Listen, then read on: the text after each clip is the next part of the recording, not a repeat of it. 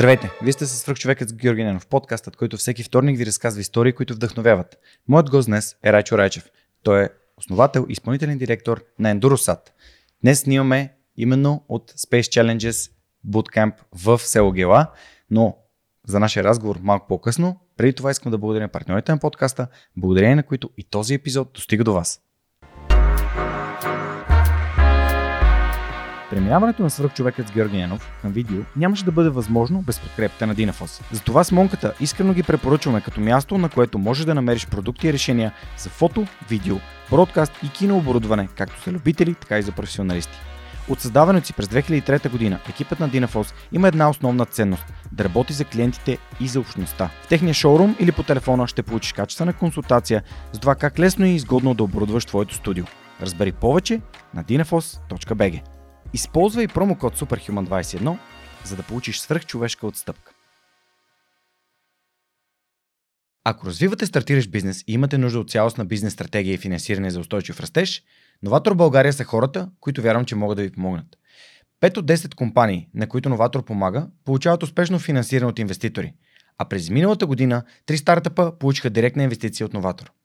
Присъединете се към успешните компании, на които Новатор вече помогнаха, като CloudCard, Recheck, Travel by Electric, ProLaspos и Relaxify. Научете повече на novator.bg. Рачо, здравей, благодаря ти за поканата да сме тук а, по време на Space Challenges Bootcamp, който правите всяка година, тази година за 13-ти пореден път, за да направим епизода с теб и да разкажеш малко повече за твоята история, за историята на Endurosat и разбира се за това, което правите. Здравей, благодаря за поканата. А, добре, всъщност аз те представих като създател, основател и изпълнителен директор на Endurosat. Може ли да разкажеш няколко думи с какво се занимавате, на, каква, на каква фаза сте и преди да минем назад във времето да създадем контекст на нашите слушатели и зрители? Да, Endurosat създадохме преди 7 години и основната ни мечта е да направим космос наистина по-достъпен за, за всеки. начинът по който го правим е създадохме сателити от ново поколение, които могат да изнасят в орбита значително по-лесно а, всякакви типове сензори, камери, метеорологични сензори, комуникационни технологии а, и всички данни от тези сателити, които се събират по време на техните мисии, а, ще бъдат стримвани в общ клауд. И за първи път в света ще създадем децентрализиран универсален маркетплейс за Space Data, в, в който всеки а, гражданин, всек, всека, всяка малка или голяма компания – ще могат да намерят данни полезни за техния живот, бизнес, среда, околна среда, природа. Супер. Всъщност за тези 7 години може ли да маркираш а, така няколко важни момента, защото а, аз съм гледал кадри от изстрелването на първия а, нали, сателит, който съдържа а, част от оборудването, което вие създавате от нулата, важно да, да отбележим, а, в България. Колко такива изстрелвания има просто за да Ами, представя, за 7 години в Endurosat създадохме технологии, които летат в момента на над 500 сателита в орбита. напълно завършени от Endurosat сателити в момента в орбита има над 5. с почти с, всеки, с всяко ново изстрелване на SpaceX Ride Share програмата има системи или цели сателити направени от Endurosat за различни клиенти.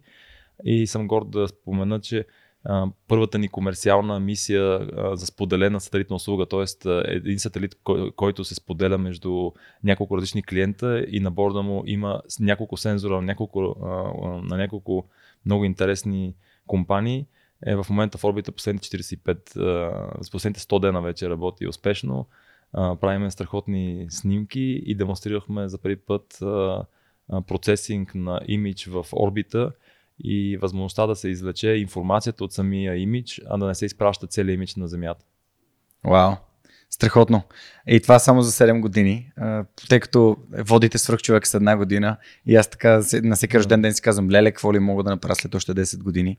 Ами... Представям си вие какво може да направите след само 7 години за мен е много, много бели косми, проблеми и стрес. Нали?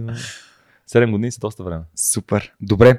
А всъщност тук сме по време на буткемпа, т.е. лагера, който организирате всяка година, вече за 13 път. В юбилейната 13-та година сме тук с вас. А, пак казвам, че по ваша покана и затова не сме в студиото на свръх човека, но някакси не си искаше и, и на вас, а, екипа на Endurosat, а, да се докоснем до магията, именно как 30 кадета идват и създават нещо от нулата.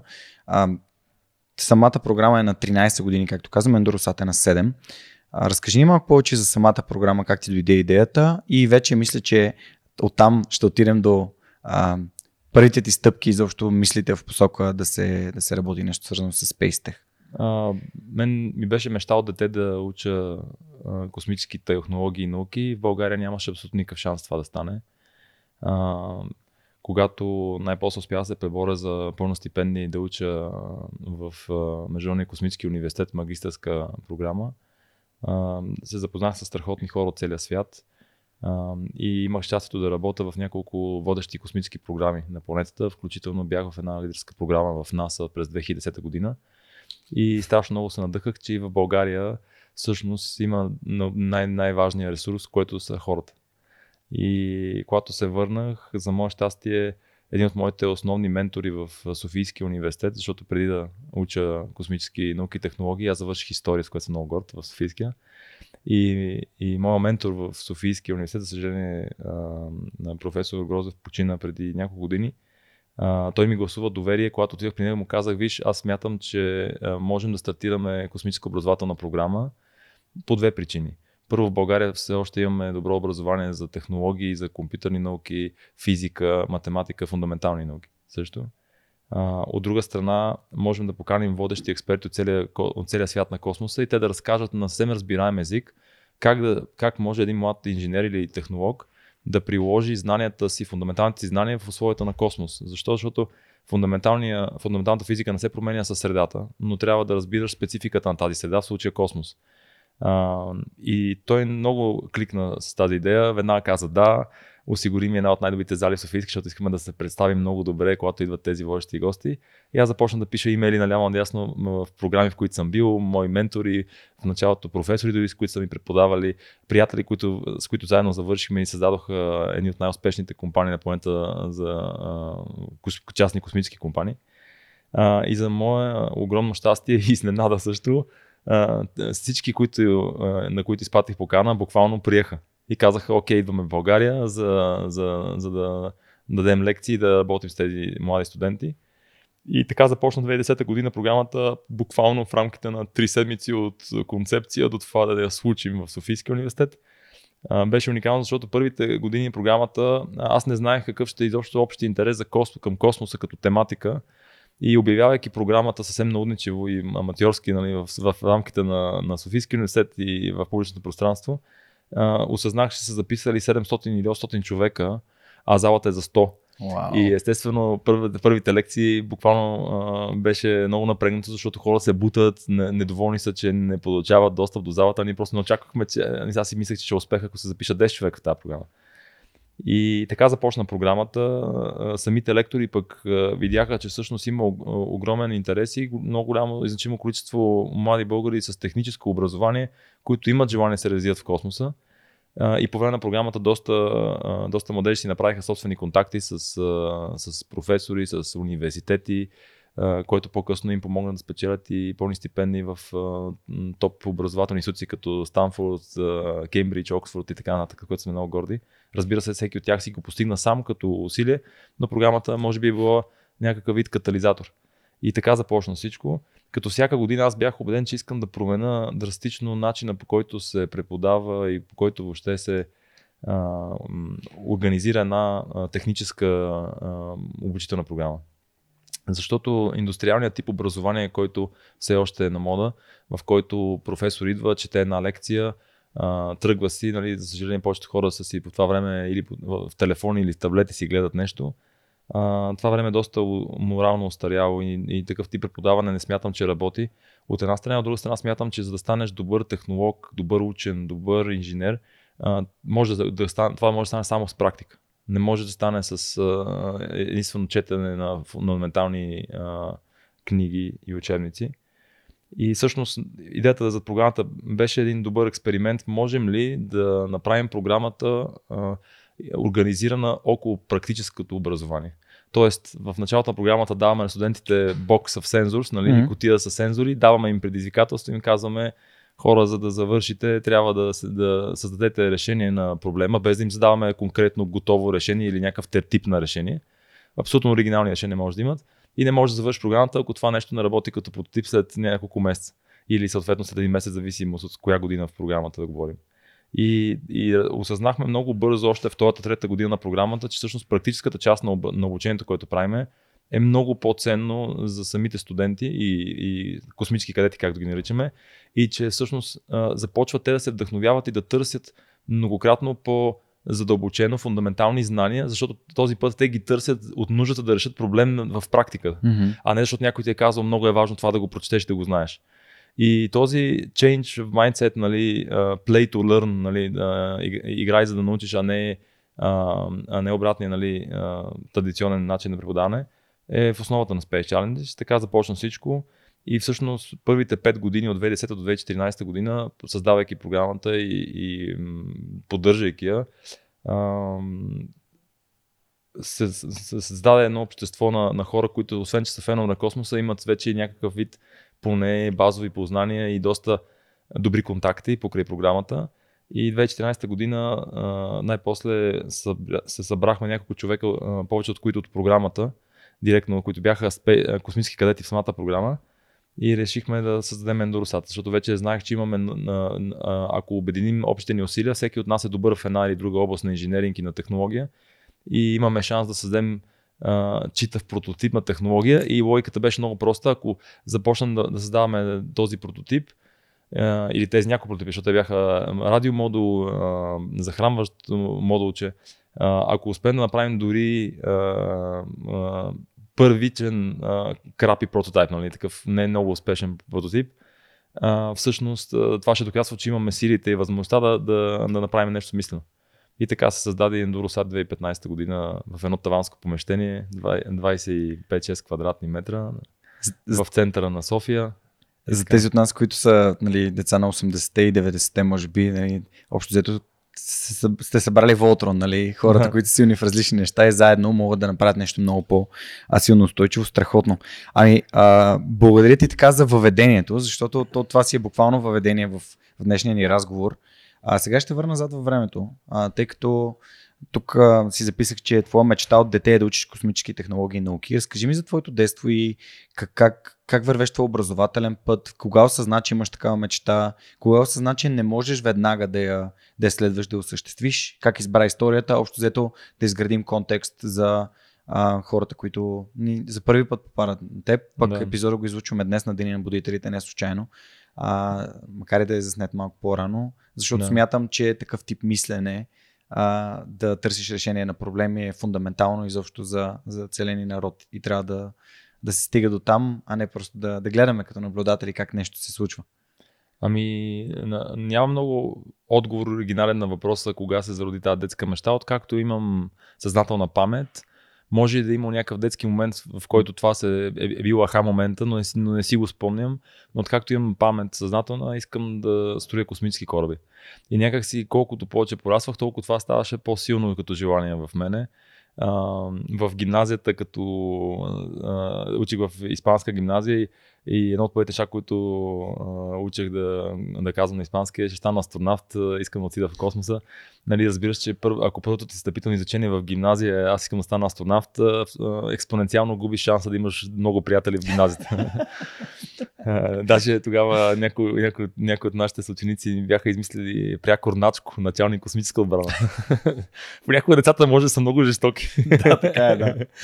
И, и, така, София. Но, но, но, да, от София. И, и така започна. Всъщност в България просто наистина нямаше и все още няма, и това ми е голяма болка, истински конкурентно място, където можеш да учиш космически инженеринг и технологии на, на добро ниво. И много ми се иска да, бъда, да се създаде такъв тип обучение. И Space Challenge е един такъв начален тласък това се случи. А, но просто с гимназията към университета любовта ми към космоса изобщо не намаля, напротив, продължах да чета като ненормален всякакъв вид техническа литература, всичко, което, до което се докопам в библиотеките, особено. А, и в един момент другата ми, другата ми голяма любов е историята е по-скоро от към страната на културна антропология, т.е. опитвам се да, да си самоосъзная за себе си, да се опитам да разбера за себе си процеси, които а, стават в обществото ни, променят цялото общество, как технологиите, особено в индустриалната ера, а, кардинално променят а, ця, цялото общество по някакъв много, кардинален, много бърз и много динамичен и драматичен начин. И всъщност историята ми помогна в следващите години адски много с Ендуросат, защото едно от нещата, което ме научи е да бъдеш по-търпелив.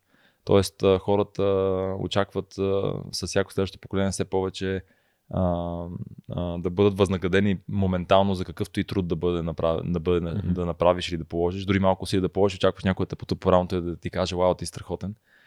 А, а знаех, че да, да, да стигнем до осъществяване на моята детска мечта, да правим, да, да, наистина да създаваме космически кораби и да участваме адекватно в изследването на по-дълбокия космос, да направим достъпен космоса като цяло за много, много повече хора, които не са си представили, че това е възможно. А, това знаех от ден първи, че колкото и да съм луд в мечтата си, няма как да стане за една вечер mm. и за един ден усилие. И се зарадих с много а, търпение. Първата фаза беше в един момент просто реших или трябва да уча наистина нещо свързано с космоса, или не ми се прави нищо друго. И за мое щастие спечелих единствената пълна стипендия тогава на, за, за магистрската програма на Международния космически университет.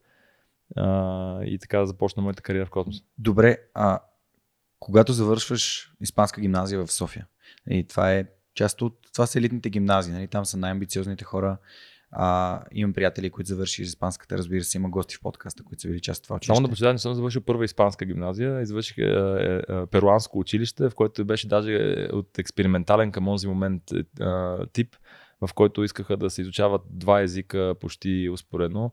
В началната фаза, когато учихме, учихме много, много испански, в подготвителен клас имахме испански. А, и след това вече всяка година увеличаваха часовете на английски, с идеята да излезеш с два езика. А кое е перуанското училище? Сесър Ваехо се казва. А, окей, 157. Да. Окей, okay, страхотно. А, знам го, защото после го преместиха в моя квартал Слатина. И... Да, аз учих, когато то беше още в... А... Да, те всъщност го преместиха mm-hmm. преди няколко години. А, всъщност преди, може би, 10 лет, не знам. Аз не, не, може би, да, може би преди около 10 на години са го преместили. да. Дори съм ходил на лекция там да разказвам. То беше в Павлово. Да, в Павлово, точно. Беше много страхотно място. Супер. Не, това си е нали, гимназия, която си има профил с испански, което е, което е супер. Добре, а, ку, ку, всъщност осъзнавайки, че няма как да учиш нещо, което да те доближи до космоса.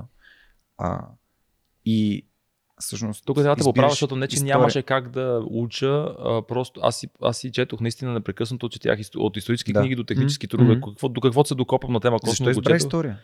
Ми защото това беше не другата любов, която имах okay. такова увлечение да кажа. Не е била толкова силна колкото космоса, но със сигурност адски много ми харесваше да чета а, история, особено модерна история, история на индустриалната mm. ера. И това е нещо, което всъщност успях и да се приборя да влеза и а, завърших успешно. И когато завърших историята, а, всъщност а, разбрах, че има конкурс за кандидатстване за магистрска програма. За мое чудване не се справих добре и, и, и на интервюто, и на кандидатстването, и по на кандидатството. И те ми даваха пълна стипендия. И после, когато разбраха, че съм с бекграунд история, те самите малко се е, изненадаха, защото не, не беше въобще тривиален случай за тях.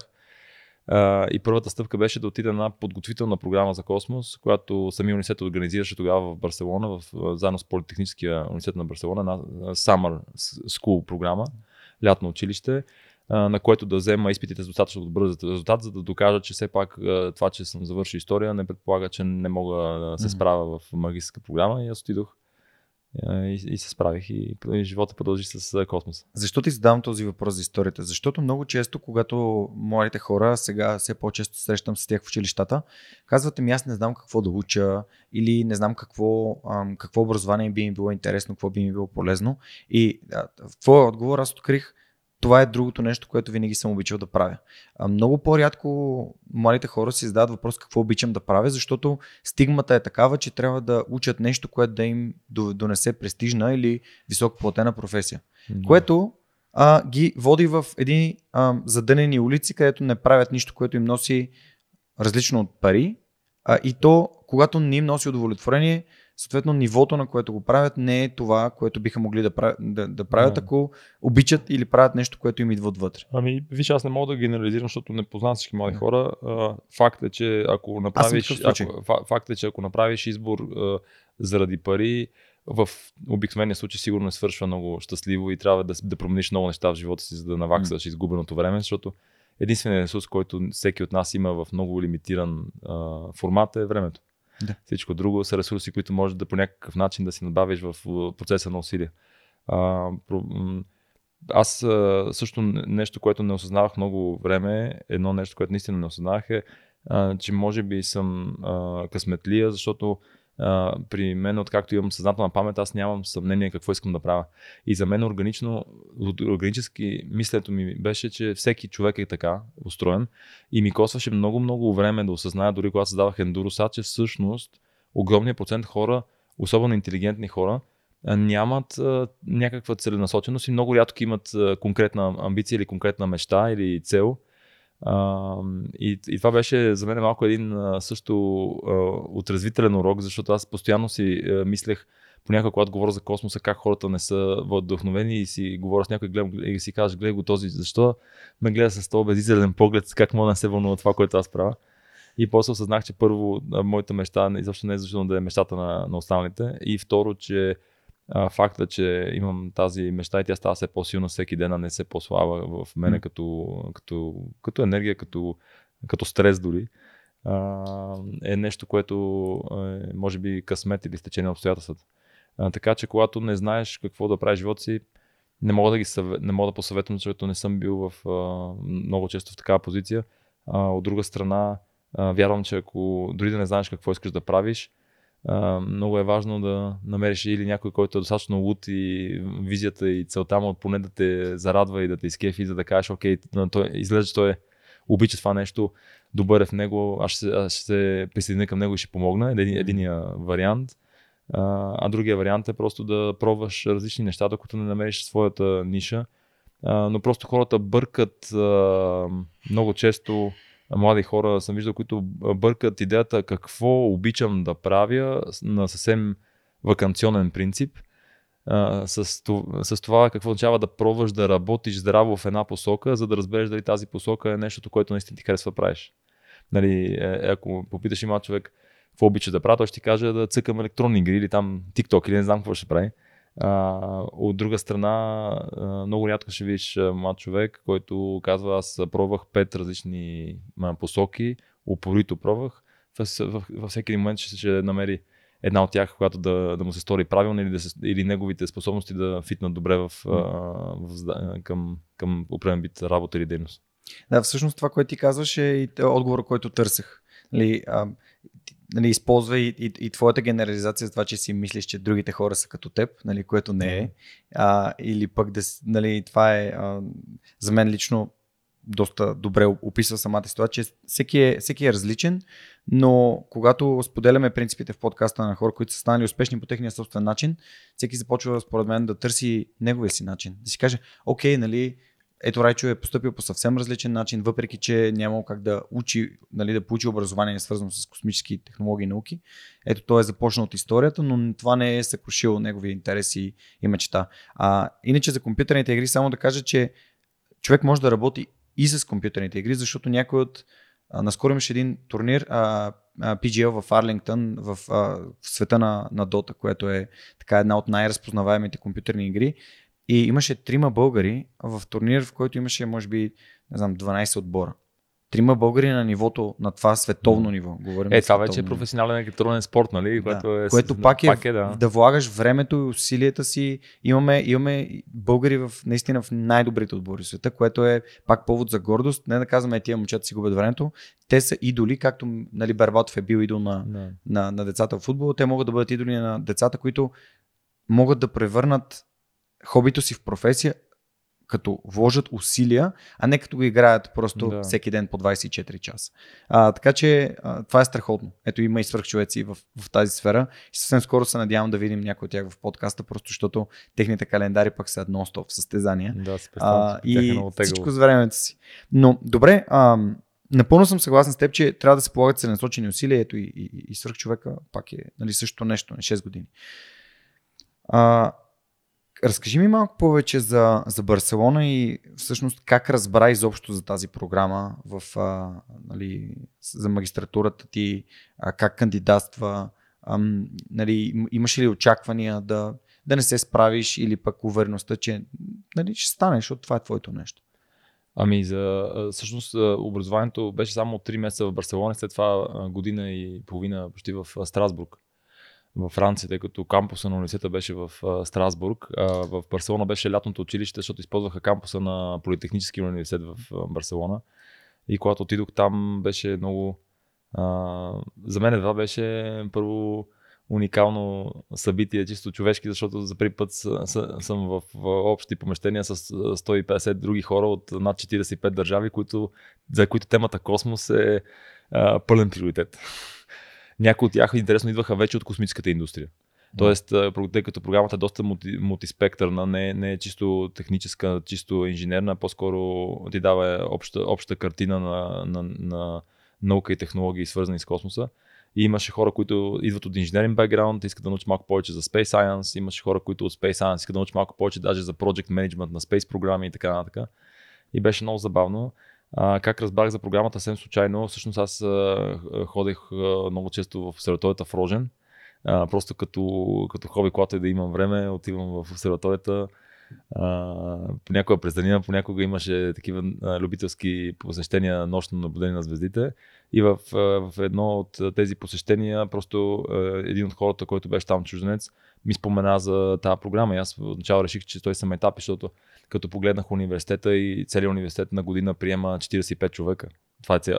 да, смисъл на целият, целият контингент на година, целият випуск е 45 човека. И аз си представих, че това е пълна глупост, нали? как си, къде съм тръгнал. На, на, не, наистина тогава не бях с самочувствието, че отивам и ги смачквам и, и, и тръгвам пътя за космоса, точно не бях сигурен. Ама се престраших да кандидатствам и за мое чудване просто минаха и интервюта добре и а, получих един плик, който си паш ден днешен, в който казва писмено, нали, на приятелите в програмата. И вече когато се чухме за, ориентир, част на програмата, а, тогава те ми казаха, нали, че първо трябва да мина в лятната школа. Там имаш изпит, с който, с който завършваш, имаш а, пак а, проект, с който работиш, над който работиш. И тогава вече а, имаш право да отидеш към мастер програмата в Страсбург. Мислиш ли, че случайността ти е помогнала да се озовеш в тази програма? Или просто ти си търсил възможността и тя се е появила? Ми, то Вселената си знае нейното. Аз не, съм абсолютно нерелигиозен човек, атеист съм по убеждение, по посещение свята, че се занимавам с технология и науки. Няма как да не съм атеист по мене. А, но просто каквато енергия водиш в Вселената, такава се връща. И според мен е просто в един момент живота е събирач. Нали, в най- тежките моменти винаги се е появява някаква светлинка в тунела и, и нещо, което се е случвало и те връща обратно в траекторията на местата, в, в, връщат ентусиазма, връщат и надеждата за, за по-добро утре. Така че. Добре, разкажи ми след като всъщност изкарваш това образование в нали, Барселона и в Страсбург последствие, а, как, как продължава твоя живот? Как си намираш първата работа, в, свързана с това, което правиш? А, подозирам, че има и стажове намесени. Просто разкажи да. малко повече. Ами, първият ми стаж беше в бразилската космическа програма. Това беше в Бразилия. От Страсбург, да, Бразилия. От Страсбург директно заминах за Бразилия. И всъщност това беше едно от най-страхотните преживявания в живота ми от две гледни точки. Бразилската космическа програма всъщност е доста голяма, в нея работят хиляди хора. А, имат една от най-големите лаборатории за тестове на големи космически системи в света. И, и най-интересното е, че, че тогава, когато отидох и сигурно все още е така, нямам представа, средната възраст беше 32-33 години, т.е. целият им състав беше много млад. И а, за мое очудване, тогавашният директор, изпълнител на цялата програма, а, ми предложи а, стажа да представлява следното. Бразилия имах тогава и все още имат един космически център за изстрелване, Launchpad, нали, да. ракетна площадка, която е на абсолютния екватор. А, колкото по-близо си до екватора, толкова по-малка енергия е необходима, за да изстреляш нещо в ниска околоземна орбита. И, и те имаха голям проблем, защото от една страна искаха да се развиват в ракетната технология и в сервиси, свързани с ракети и изстрелвания. От друга страна имаха една от най-напредналите програми за наблюдение на Земята от космоса заради Амазония. От трета страна а, искаха да колаборират с а, дефенс програмите си. От четвърта страна искаха да правят а, собствени а, разработки и инженерни в различни посоки. И, и фактически мо, моята задача по време на стажа беше а, да анализирам а, сегашната стратегия на Бразилската космическа програма и да им представя план как по-оптимално да използват ресурсите, защото това, което те имаха като голям лимит е ресурса, финансови ресурс. И съответно те се бяха разпръснали на прекалено много места едновременно. А, бяха претъпяли една голяма трагедия, малко, може би две години преди отида аз, а, а, част от основния им инженерен състав, който създава техните космически ракети, а, техните ракетни носители, а, става инцидент на лаунчпада и се взривява ракета, която е с, по някаква причина, един от двигателите е бил с, зареден вече с гориво и убива половината хора, които се занимават с девелопмента на ракет. Нали, някаква супер налепа ситуация, много голяма трагедия и те още тогава се бяха замислили да всъщност ние в тази посока ли трябва да вървим или в някаква друга посока. Но не можах да повярвам шанса, който ми беше гласуван и доверието, защото те буквално отвориха а, а, вратите на техните стратегически документи, казаха ето, ето на там сме тръгнали, ето, ето, ето по този начин работиме, е, ето това са да. следващите планове за следващите 5-6 години и накрая той съвсем лежерно ми каза, директора на програмата, ами а, ако можеш нали, след, към края на, на стажа да ми дадеш нова стратегия на къде да, да вървим, на къде да се развива проект. И самата им култура на отвореност, на споделяне, а, изключително интересна и много близка до добрите черти на българина. И знам, че в България има хора, които са обикновено гостоприемни, а, обичат да имат компания, обичат да, да споделят и бразилците са по същия начин. Само, че още по-нахилени, mm. още по-позитивни. Разликата е, те са много позитивни. На Балканите хората са, сме много, много негатив, много а, песимисти сме. А аз щастливо живеещ песимист не, не познавам. И, и, така и така започна първия, първия стаж и всъщност после години по-късно хора от тяхната програма идваха в Space Challenge да преподават на нашите студенти. А, в момента в Endurosat имаме четирима бразилци инженери, които работят с нас, така че тази връзка си остана много-много десетилетия след като бях там. А, след което а, се върнах в... А, първо се върнах в Страсбург, за да си взема дипломата за завършено образование. А, върнах се в България в България тогава се присъедини към Института за космически изследвания. Само да те попитам, успя ли да им създадеш някакъв фокус на тези хора, защото все пак ти си бил стажант, идващ от нали, другия край на света, да. учиш това, но а, това, което нали, в моята глава искаш да правим много неща, а, въпрос е, добре, как, как, как приоритизираш, как избираш, окей, това е, това е фокусът фокусът ами, това. А... Не е нужда да ми отговаряш нещо, ако е нали, секретно или нали, не трябва не, да се. Не, то не, че има нещо секретно. Въпросът е, че първо аз не предполагам, че моят труд като стажант е бил фундаментално а, променил цялата бразилска космическа програма от една страна. От друга страна, за мен беше по-лесно и те искаха да имат човек отвън. Защото логиката им беше някой, който не, не е виждал програмата отвътре все още и с, с чист поглед да погледне, с независим поглед да погледне и да, да mm-hmm. разсъди кои са истинските приоритети на Бразилия към този момент.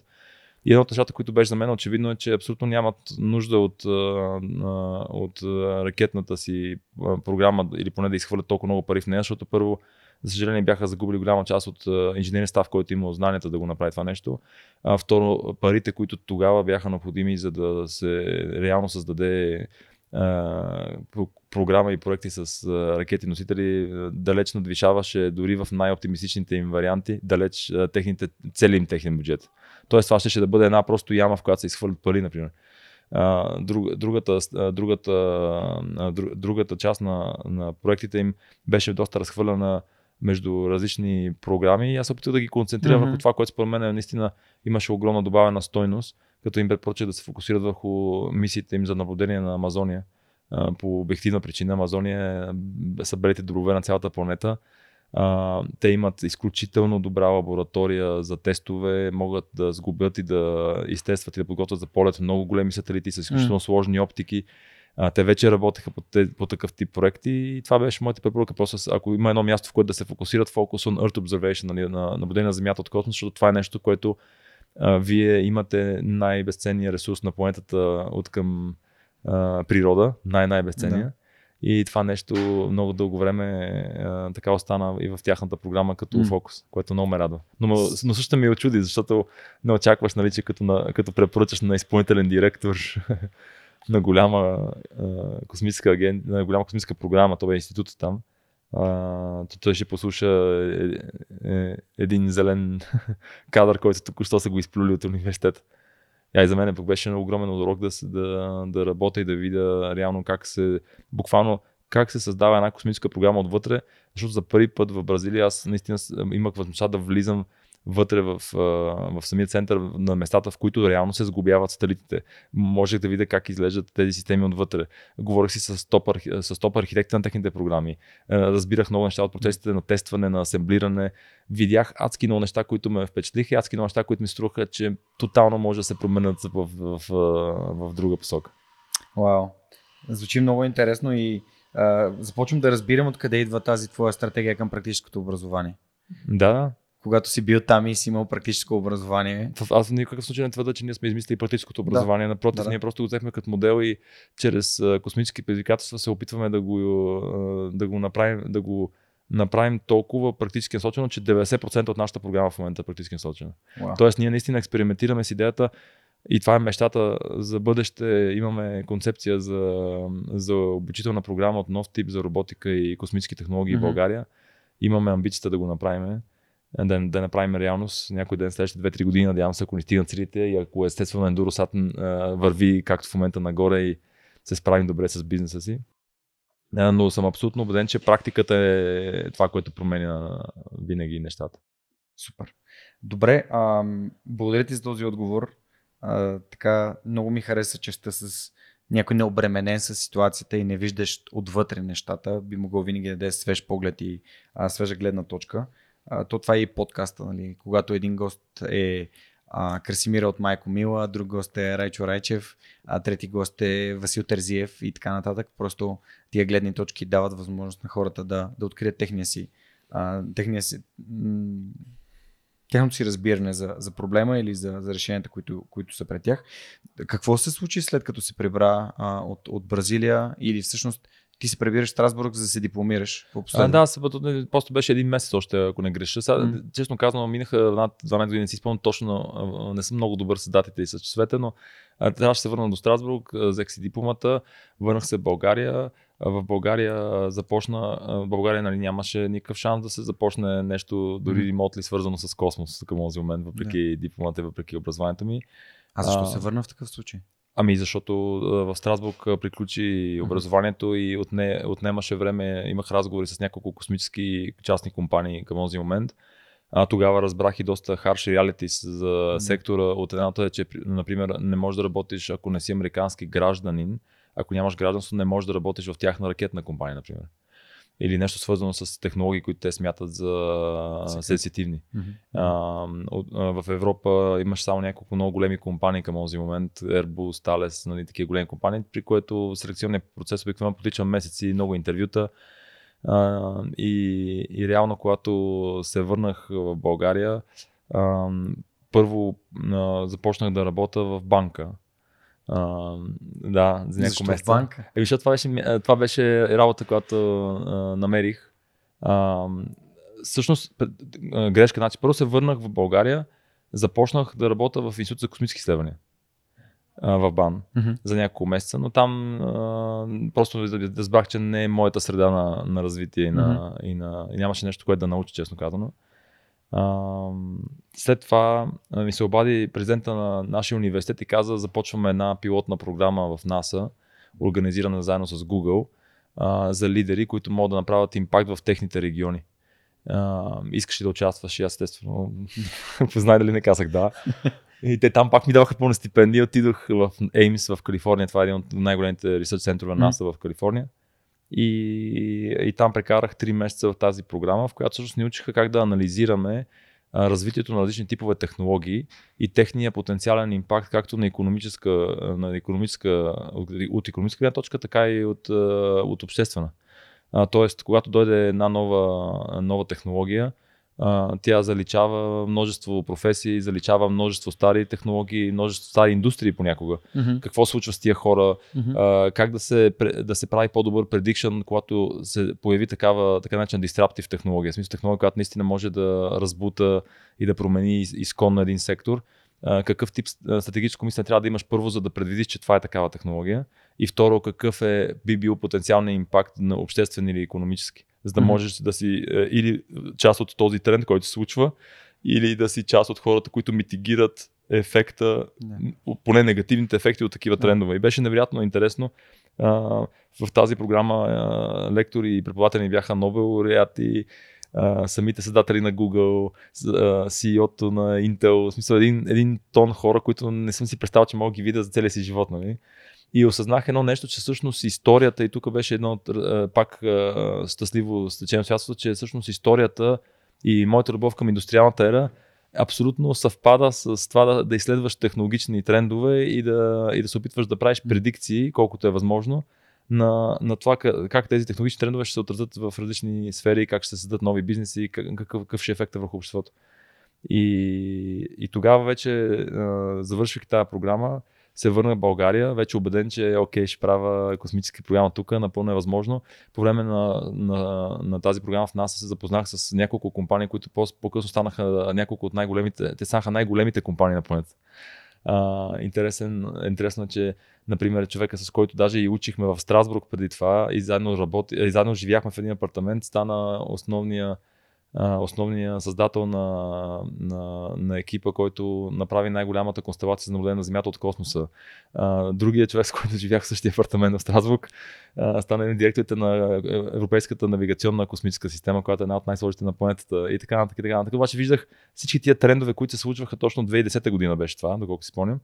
Всички тези трендове се случваха изведнъж out of blue, нали, от, от нищото. нищото. И, и това беше потрясаващо, защото всъщност аз изпомних как изглеждаха първите сателити, които видях в големите европейски компании в Бразилия.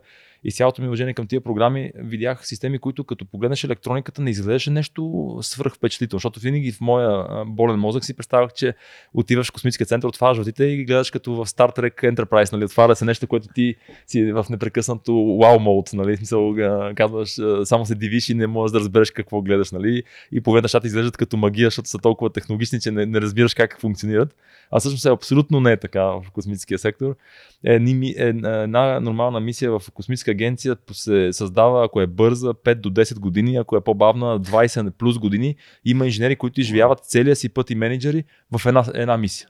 Това е. И целият ти професионален път замина в тази мисия. И си представям какво е напрежението, както примерно беше по времето на изстрелването на Джеймс Уеб, когато имаше хора, които 25 години, целият им живот е минал в тази мисия, гледат на ракетната площадка и са, нали си представяш дали не е напрегнато на този човек, че целият му труд на живота е събран в една ракета. Нали?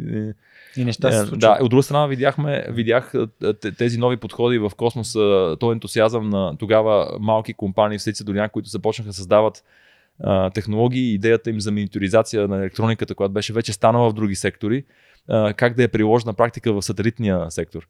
И с една елементарна идея, за да се намали драстично няколко пъти да се намали цената на един сателит, можем ли да използваме технологии, които вече съществуват в други индустрии? И въпрос, тази електроника може ли да издържи в космоса? Въпрос две, колко ще загубим, ако не издържи в космоса? И така се зарязаха там страхотни програми и проекти. И тогава, когато се върнах след тази програма, вече бях надъхан, защото казвам, окей, миниатюризация на електрониката вече е факт. Видях, че ще има, усетих, така да си мислех и, и на това заложих и, и, и благодарение на това съществува Endurosat, че ще има огромен шифт в сектора от, от едни мисии, които струват стотици милиони, Taylor Build, все едно строиш Rolls-Royce, нали, тип сателити, които буквално се строят за, само за съответната мисия по много специфичен начин. Да, те са абсолютно ефективни а, и а, за да изпълнението на точна конкретна задача, но всяка следваща мисия налага построяването на абсолютно от нулата на нова система. Това се едно трябва да си строиш колата всеки път, ако трябва да отидеш от София до Пловди, да си построиш колата. И когато се, а, нали, когато се върнах, това беше първото убеждение. А, България има добри инженери технолози. а, България има потенциал да, да, да използваме а, а, електроники от мини, а, по-миниатюризирани електроники. Има страхотни производства, които съществуват в, в България, които вече с, а, произвеждат такива неща. Тоест имаш общо всичките части на, на една концепция горе-долу. Обаче после и реалити чека удари, защото като се върнеш в България трябва да започнеш да си плащаш найма и да, и да живееш и веднага на пожар почна да си търся първа работа, защото очевидно нямаше как да си намеря работа. Никой не търсеше тогава онлайн, проверих, но никой не търсеше отворена позиция за сателитна компания или за, за, за строителство на, на миниатюризирани сателитни системи. А, и, и тогава през приятел попаднах на обява за работа в банка в техния технологичен отдел, където се внедряваха различни технологични тогава първите стъпки за дигитализация на банките беше. Общото тогава към 2010-2011 година mm-hmm. настъпваха по-сериозен ефорт към дигитализация и аз участвах в един такъв проект. След това отидох да консултирам точно за feasibility study в енергийна компания. Работех в нея, може би, година и половина. Ти ли си избираше посоките, в които все пак да, да работиш? А, значи, когато започнах банката, беше въпрос на оцеляване. Да, да. Когато започнах в, в енергийната компания, беше въпрос на избор а, защото тогава създателя на, на тази компания и до ден днешен останахме приятели а, и тази компания имаше много интересни и все още има много интересни а, визии за възобновяеми енергийни източници, mm. за всяка вид интересни технологии, свързани с енергетиката. И моята роля беше просто от една страна сами аз се учих покрай как се управлява нещо толкова сложно като енергийна компания, от друга страна да помагам да, с елементарни съвети, ако дойде, защото непрекъснато вратата имаше нови, нови, нови, нови проекти и предложения, как да се отсяват тези, които евентуално биха им могли да бъдат реализирани или да бъдат интересни, спрямо тези, които а, нямат а, възможност, а, вероятно, за реализация на, на, на, на къс период от време, например. Mm-hmm. И, и те самите вече имаха няколко разработки конкретни, които аз просто трябваше да, да, да ги надглеждам от време на време и да, да видя дали, са, дали се развиват добре. И вече прекарах в енергията компания около година и половина. А, към този момент, 2010 година, когато се върнах, беше годината, когато задах Space Challenges. И всъщност едно от нещата, които беше на живота и смърт да работя някъде, беше за да финансирам програмата, защото никой не Ти финансираш от собствените Да, даже аз като се върнах в България, защото в...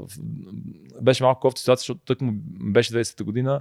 Да, след а, с, финансовата криза. не, аз просто трябваше да си намеря работа първо за да оцелявам, обаче да. второ, точно тогава вече исках да направя програмата за обучение, за да намеря хората, с, с подобни хора, с които да работя. Ако някога. Да си изградиш това балон, някога... дето си го виждал в Страсбург, но България Да, да, точно това беше идеята, абсолютно, да направим нещо подобно. И тази програма, като точно започна, е един телеком, сега няма да ги назовам по имена тия неща, бяха обещали да спонсорират само билетите на хората, които вече казаха, всички хора, лекторите бяха казали да. И те в последния момент казаха, ми не, ние се отказваме, това не ни е по модела. В другия телеком отидох веднага да, да ги питам, никой няма забрави от големите телекоми и, и тогава техният тогавашен технически директор ме питаше какво има общо комуникацията с сателитите. А, нали, а, имаше такива коментари, но тогава хората не, са, не, не им се е налагало да се сблъсква с тези неща. И, и, и аз казах, не, тази програма ще се случи. Тогава професор Грозев ми беше догласувал доверие.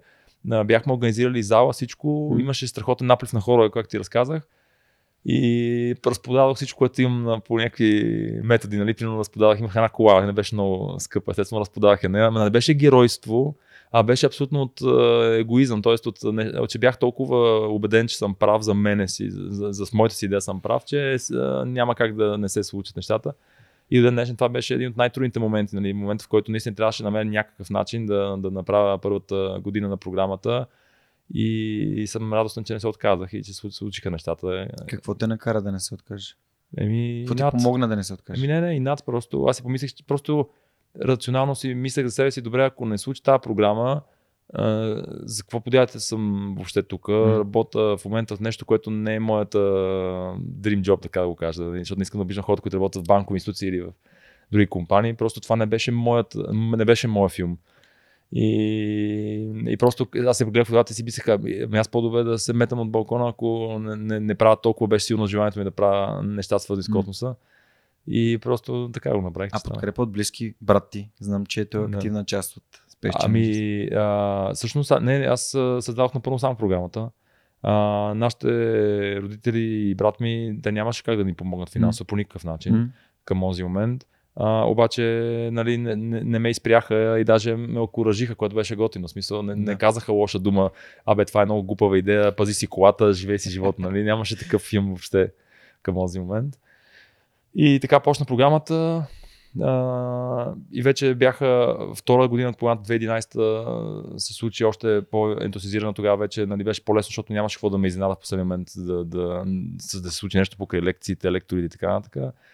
Uh, почна да търся партньори на програмата. В, третата, в четвъртата мисля, година на програмата намерих вече партньори финансови, които да помогнат. Може да ги назовеш, ако прецениш. Да, ами това, това е, голяма гордост. Просто конкретиката е, че хората, може да кажем, благодаря на хора, които са. Да, абсолютно. Много огромно благодаря на Америка за България, защото всичките организации, към които се обърнах mm. да помогнат, за да финансираме Space Challenge и да направим следващата стъпка в развитието, и те бяха хората, които откликнаха и до ден днес съм много благодарен. И другото, което е още по-голяма гордост, една от най-големите сателитни компании на планетата реши, че Space Challenge е много добро много добър инструмент за подготовка на техните кадри и станаха основен спонсор на програмата Inmarsat. И wow. те тук направиха конкурс във всичките си звена. Това е компания, която генерира милиарди.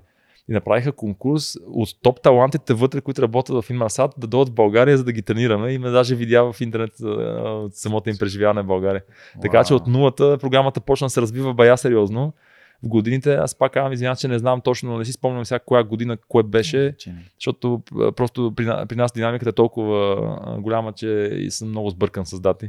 Повече динамиката сигурно... е толкова голяма, че един бърз проект е нещо между 5 и 10 години. да, да, да, да, точно. И, и така. И всъщност в първите 4 години на Space Challenges наистина намерих част от хората, с които просто седнахме на маса и казахме хора, дайте да пробваме. Mm. в смисъл, ние седахме много стратегически на маста с бутилка уиски, ако трябва да съм честен, за да не го шугакотваме. И към края на бутилката, защото не сме и много големи пиячи, но сме големи оптимисти и знаеш как човек става все по-голям оптимист с всяка глътка. Решихме, че ще се, ще, че ще се става, ще се прави космическа програма. И нех един апартамент, таванско помещение в близо до Витушка и а, започнах, накупихме един куп най-най-елементарни мебели. техники, мебели от Икеа. Едната маса не можехме да вкараме, защото беше по-голяма от метата, беше някакъв болен цирк. И така започва всеки от тия момчета, бяха, те бяха добри инженери и всеки от тях донесе от нещо, от, и то от къщи, от, къщи, от, от, от домашната работилница, защото един добър инженер винаги има работилница от тях, нали, workshop, някаква, някакъв вид workshop докараха в офиса и така започна програмата. И, и, и тогава вече пък започнах да търся. Това е началото на Endurosat също. Да, на, з, з, започна да търся инвестиции, защото много успешно и трябваше пари, ни не можехме да издържаме mm-hmm. проекта по никакъв начин сами. И аз все пак имах голяма, а, нали, голямо его за себе си и разсъждавах по един абсолютно а, а, идиотски начин. Аз си представях, че а, космоса за мен беше абсолютно очевидно, че е бъдещето. Абсолютно очевидно. Учеви, учебино е, че се случва шифт в космоса и че частни космически компании ще, ще играят изключително по-важна роля и то в рамките на следващите 5-10 години. Очевидно е, или очебийно даже, че в момента цивилизацията ни зависи изцяло от космически технологии, макар че да не го осъзнаваме, защото просто не ги виждаме. Сателитите са горе и ги имаме като даденост, като, като магия, за да има хора, които смятат, че Земята е плоска. След това не разбираш. И, и, и, и въпросът беше, че представи си модерна цивилизация без навигация, без комуникация, без наблюдение на Земята от космоса, без метеорология. Той един самолет не може да излети. Един кораб не може да плава в, в морето без, без космически системи в момента. Транзакции финанси не могат да се случват без, без помощта на сателити. И, и за мен тия неща бяха учебийни факти и си правя презентацията, свърх непрофесионално най-вероятно, и отивам, по, отивам да разказвам романтичната история на, на мечтата си на, на фондове и на различни инвеститори. Бях направил листа от близо 40. 40 нали, различни заможни да. хора, инвест, инвеститори, ангели, инвеститори, да. И, и, и в моя болен мозък си представях, че най-големият ми проблем е, че тия неща, които им предлагам, са толкова очебини. Взимаме група, имаме страхотна група инженери, ако я скалираме и използваме монетизация на технологията, може да сме едни от първите в сектора, които да направят универсална платформа сателита, така че да не се налага да модифицираме сателита всяка следваща мисия. И тъй като е толкова мъничък сателита, той лети като вторичен товар на всяка ракета, което означава, че изстрелването му е без, безумно по-ефтино, отколкото големия. Тоест, the big guy pays the bill, нали, големия играч плаща сметката с големия сателит, който го е стрил 25 години, струва 500 милиона. Ние плащаме а, примерно половин милион евро, за да качиме нашия сателит на същата ракета и да сме в орбита. Нали? Си представяш, разликата е, че един е платил 50-100 милиона, ние сме 500 хиляди. И за мен тези неща са много. Нали? Отивам и си мисля, абе най-големият проблем, който ще имаме е как да отказвам учтиво на хората, защото при такъв интерес, който ще събера, това беше наистина факт, при, при интереса, който ще събера, според мен е, а, а, ще засегна много очитави хора, като им откажа. И от тия 40 познайте дали се случи точно така, нали? От, от, от, от нали, много категорично не до, до хора, които си из, имах случай, който си извика охраната, в момента, в който му казах, че правя сателити и това е той помисли, че съм изплискал явно човек се обезпокои за собствената си сигурност, най-вероятно. И ме помолиха с, с охраната да, да охраната отдолу, за да ме се, да проведе си хода. И изведнъж нали, се депресира страшно много, защото си кажеш, бе, е, е, това не мога да бъде. Аз, съм, аз буквално бях, пожах да бъда сляп за, в усещането си, че това, което аз виждам като абсолютно no-brainer, решение нали, за сателити, начин по който виждам програмата, как мога да не го виждат тия хора нали, не осъзнавам, че просто всеки е добър в нещо и не е длъжен да разбира от спецификата на това, което ти си мислиш и трябва да го представиш по начин, по който да бъде разбран и така нататък. А и другото, че сигурно голяма част от тия хора изобщо не, не са били правилните за щастие партньори за Ендурсат. И, и, и така, и в един момент беше много отчаиваща ситуацията. Вече наистина на ръба нямаме никакви пари Нали, хората почват да се изнервят дори пър, първичния екип, защото сега, честно казано, работиш 4-5 месеца, ама работиш, напуснал си добра работа и се надяваш, че това нещо ще проработи. И, и тогава, за, пак заради Space Challenge, как Вселената връща, uh, винаги връща позитивно uh, отговор, бях супер зле. Направо просто беше примерно, не ще излъждали 38-39 среща, сега не съм ги били точно колко, но някаква абсурдна, не си представя, 48 пъти се готви за срещи в рамките на тия месеци само не, не, не, бе ти идиот ли си, лут ли си, бе моля ви, чакай малко само да извикам охраната, нали, така, така свършиха нашите срещи. И, и покрай това, че създавах Space Challenge и тя се разви наистина още тогава като доста успешен модел, а, поне в рамките на това, което се опитвахме да направим. А, ме поканиха на сбирка на, на предприемачи, които се занимават с образование. И както си говорим за образование, а, и човека, с който се запознавам, Добри от Империя а, онлайн, ми, ми казва нещо, ако не се занимавах с софтуер, мечтата ми е от дете да се занимавам с космически системи. Нали, с космос. И той е супер фен, беше и на SpaceX и нали, много, ма, мисля такъв искрено въодушевен от темата космос.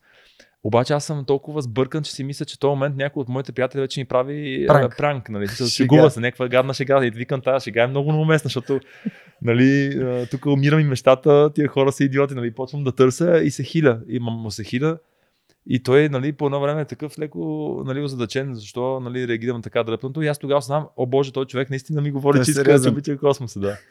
И, и на следващия ден направихме среща с, с него и с неговия партньор Мони в а, Империя.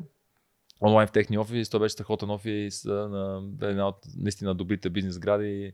Уникална глед към София. Мисля, тотално различно от 25 квадрата офис, които ние имахме по време. Разпалено им разказвам тази история. Те казаха, добре, ние сме вътре. И аз казвам, чакайте, дайте се време за условия, за неща. И те казват, а, не, напиши там, каквото смяташ, че е честно и да действаме, вярваме ти. И така започна проекта, нали, което от, от контраста всички така не до, до другия контраст, който той казва. Просто за нас това е gentleman agreement. Вярваме, че наистина ще, ще се опитате да направите това, което а, искате да направите.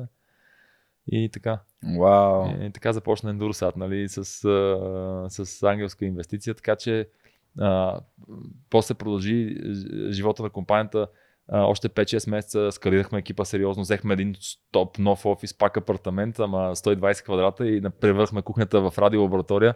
Трябваше да изключвам микроволновата, като, е, като и, е, използвахме анализатора, защото той, той влияе. Нали? Смущения. тия хората в блока си мислихме, че сме за пореден път някакви терористични организации или какво правят тия хора в, в този апартамент, нали, лист излизат. И, и, и, и може би на 6 или 7 месец, след като вече бяхме партньори с Мони Добри, те ме запознаха пък с следващите ни партньори, с Иван и Боби. Те имат една от най-успешните финтек проекти в, в Европа. И буквално по същия начин, след е, е, може би час и половина разговор с, с Иван в неговия офис, Uh, още две срещи с тях. В рамките на същата седмица те казаха да гласуваме ви доверие, действайте и, и така станаха партньори. Всъщност това, че такива хора помогнаха и то на абсолютно доверие. Те, те нямаха някакви скруполи, нямаха някакви скрити амбиции, нямаха mm някаква такава щеслава визия, че веднага трябва да изкараме едни пари, за да навързо да хайпваме, да си говорим глупости, нали, това, което много аз по принцип не съм фен на, на такъв тип проекти. Това адски много ме окрили мене, че всъщност посоката е вярна и то точно беше в такива даун моменти, когато виждаш, че за пореден път свършват парите, ние работим много силно да направим първите ни системи неща, обаче то не се случва като магия. Не може да създадеш космическа технология от нулата сам, без никой да ти е показвал, буквално от бял лист хартия всичко започна в Endurosat. Нали, това хората може би не осъзнават, че до ден днешен Endurosat е една от съвсем малкото компании на планетата, в които всяка част от нашата технология е създадена от самите нас. Ама от до. От дизайна на, на платките, механиката, всичкия код, от най-базовия Basic Embedded Level код до операционните системи, до начина по който ги управляваме през uh, Mission Control. Всичко от до е създадено от нас. И всъщност ние в момента сме една от водещите full stack, така наречени компании сателитни. Тоест сателитна компания, всичко. която не зависи от никой друг, за да може да направи космос, космическа мисия възможна. Wow.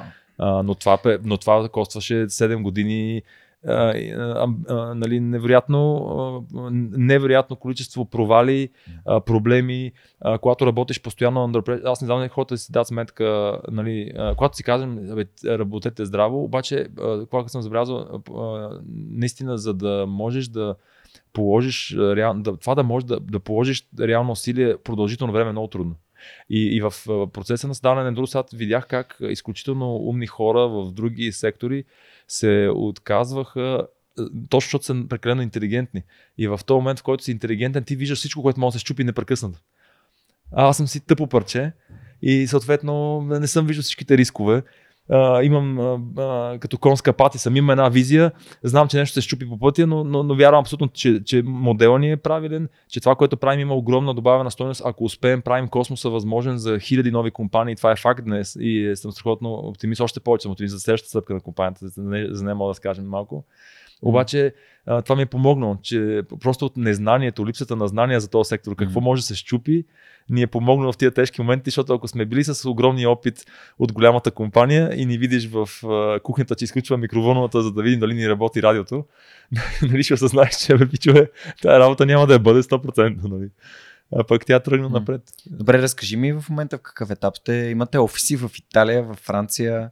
Направо, ами, вау, нали, от едно малко от 20 сега, Офисите ни там те първо ги развиваме, имаме хора, нали, има физически хора там, но, но, но те са малки офиси. В момента имаме няколко хора, които занимават с бизнес девелопмент и в момента скалираме групи от системни инженери на местата, които mm-hmm. се развиваме. Визията на компанията беше и, и все още е да, да направим космоса достъпен. Тоест, ние вярваме, че достъп, нали, лесният достъп до космически данни ще направи света около нас доста по-добър.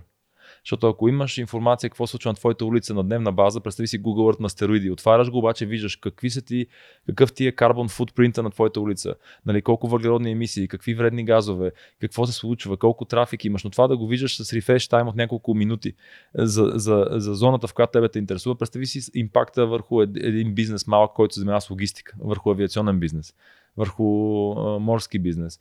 Да направиш а, възможен достъпа до информация от космически данни на малки и средни предприятия от целия свят, което в момента е невъзможно, тъй като мисиите струват стотици милиони, uh-huh. някои с десетки милиарди.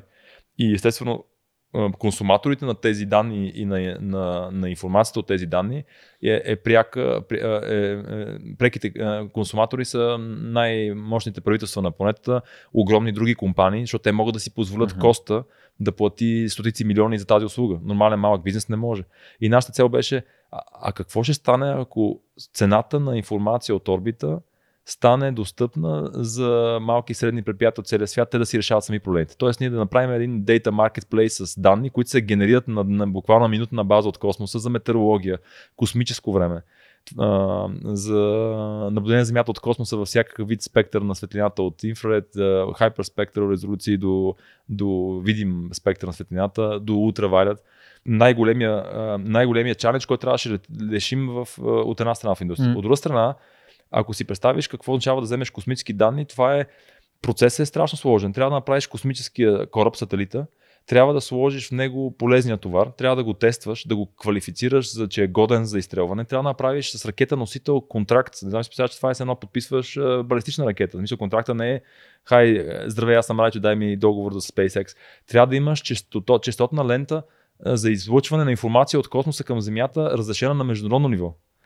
И всички тия неща са част от така наречения сателитен supply chain. Нали?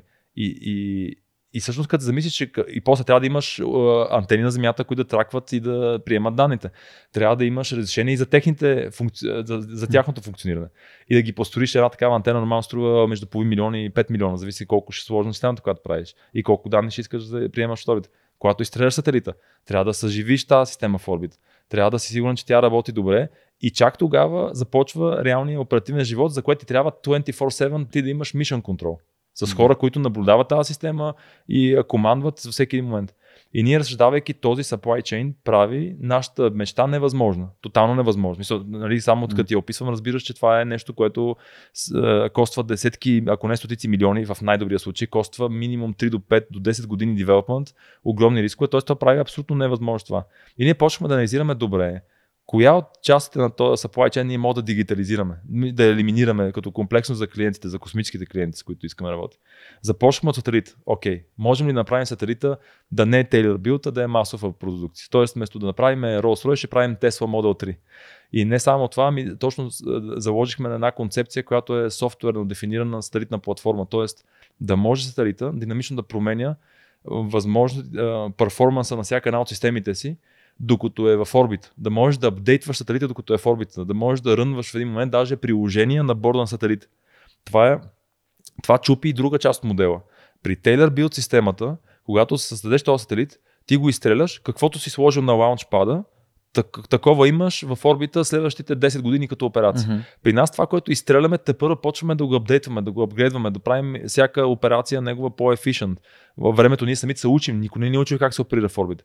И започнахме с идеята да ще оптимизираме сателите. После почнахме да гледаме към наземните станции. Си казваме, абе защо всеки, това е изключително загуба на, на, на, на пари всеки да си строи собствени наземни станции. Ние защо не направим няколко станции и да не ги дадем като решение директно на всеки наш клиент. Тоест, ако ти искаш да изстреляме твой сензор или твой сателит, ние ти даваме нашите наземни станции. После отидохме, така че ти трябва да купуваш наземна станция, която струва адски много пари. И я имаш готова, тя е с лиценз за използване, което е много важно. Е, от друга страна, почваме да създаваме. Добре, 21 е, век е, не вярвам, че на някой инженер мечтата му е да стои пред един екран и нищо не се случва и той да стои просто да гледа и да цикли. Защото това просто не е, не е, добър, нали, не е добро инженерингово решение по никакъв начин, а да го имаш в рамките на, на 24-7 смени през цялата година, коста за нашите клиенти ще е убийствен. И това, което създадохме е дигитален mission control. Тоест, нашия, нашия mission control е директно върху клауд, и може да го а, достъпи съответния инженер, който иска да оперира с тарите, може да го достъпи във всеки един момент. Естествено, имаме си нали, нашите си процедури за security и така нататък, но може да го достъпиш от всякъде, стига да знаеш как. Което улеснява ти да не ти трябва mission control, където някой си 24-7. И ако получаваш данни и, да, и може да направиш тракинга на сателита и на системите на Земята, антените автоматизирани, което ние направихме, не предполага, че някой трябва да стои нон-стоп и да гледа един екран. Защото това наистина не е добро mm. решение. И, и всъщност какво става? Когато сателита а, а, изпрати данни или когато има какъвто и да е проблем, ти получаваш инстант нотификация и тогава отваряш, когато ти си със свежа съзнание и знаеш, че трябва нещо да се решава в, в процеса на тази мисия. Така че ние дигитализирахме тези Mission Control, направихме собствени антени. Когато дигитализирахме Mission Control, не осъзнавахме и по-късно разбрахме, че още по-добре сме се справили за късмет, защото осъзнахме, че справили по-добре, защото просто беше лаки и coincidence, нали? беше на късмет че всъщност вече имаше изградени големи мрежи от антени от много а, по-скъп тип, много по-добър тип антени, по, по, по-скъпа технология, чрез които ние можем да свържем нашия mission control. И всъщност може да ти дадем колкото си искаш път и комуникация с твоя сателит в орбита през нашия mission control, като ти сам си букваш колко пъти искаш да комуникираш с него автоматизирано, плащаш си за използването на тези антени и въобще не се занимаваш къде е сателита, коя наземна станция си говори с него и така нататък. И накрая осъзнахме към 2018 година, след като изтряхме първия сателит, пуснахме от телеметрия заедно с одата на радостта, защото решихме, че ще се правим на оригинал, нали? Казваме, сега само да пускаме телеметрия за състоянието на вътрешните системи сателита, ще е pretty boring, нали? ще е скучно. дай да пуснем одата, одата на радостта. И това, което направихме, беше наистина забавно, защото като, като направихме, като го пуснахме, а, ние бяхме отворили сателита и комуникационните канали към аматьорски, любителски, радиолюбителски частоти. И стотици хора от целия свят слушат одата на радостта. И тъй като старичето го бяха пуснали от Международната космическа станция, Uh, те си мислиха, че станцията лъчи водата на ръста, защото в началото тя не се беше отделила толкова далече стричата от станцията. Имаше даже в Twitter коментария, бе, пичове, кой пуска на станцията водата на ръста. И така, така че, но към 2018 вече а, визията ни, а, визията ни а, а, порасна.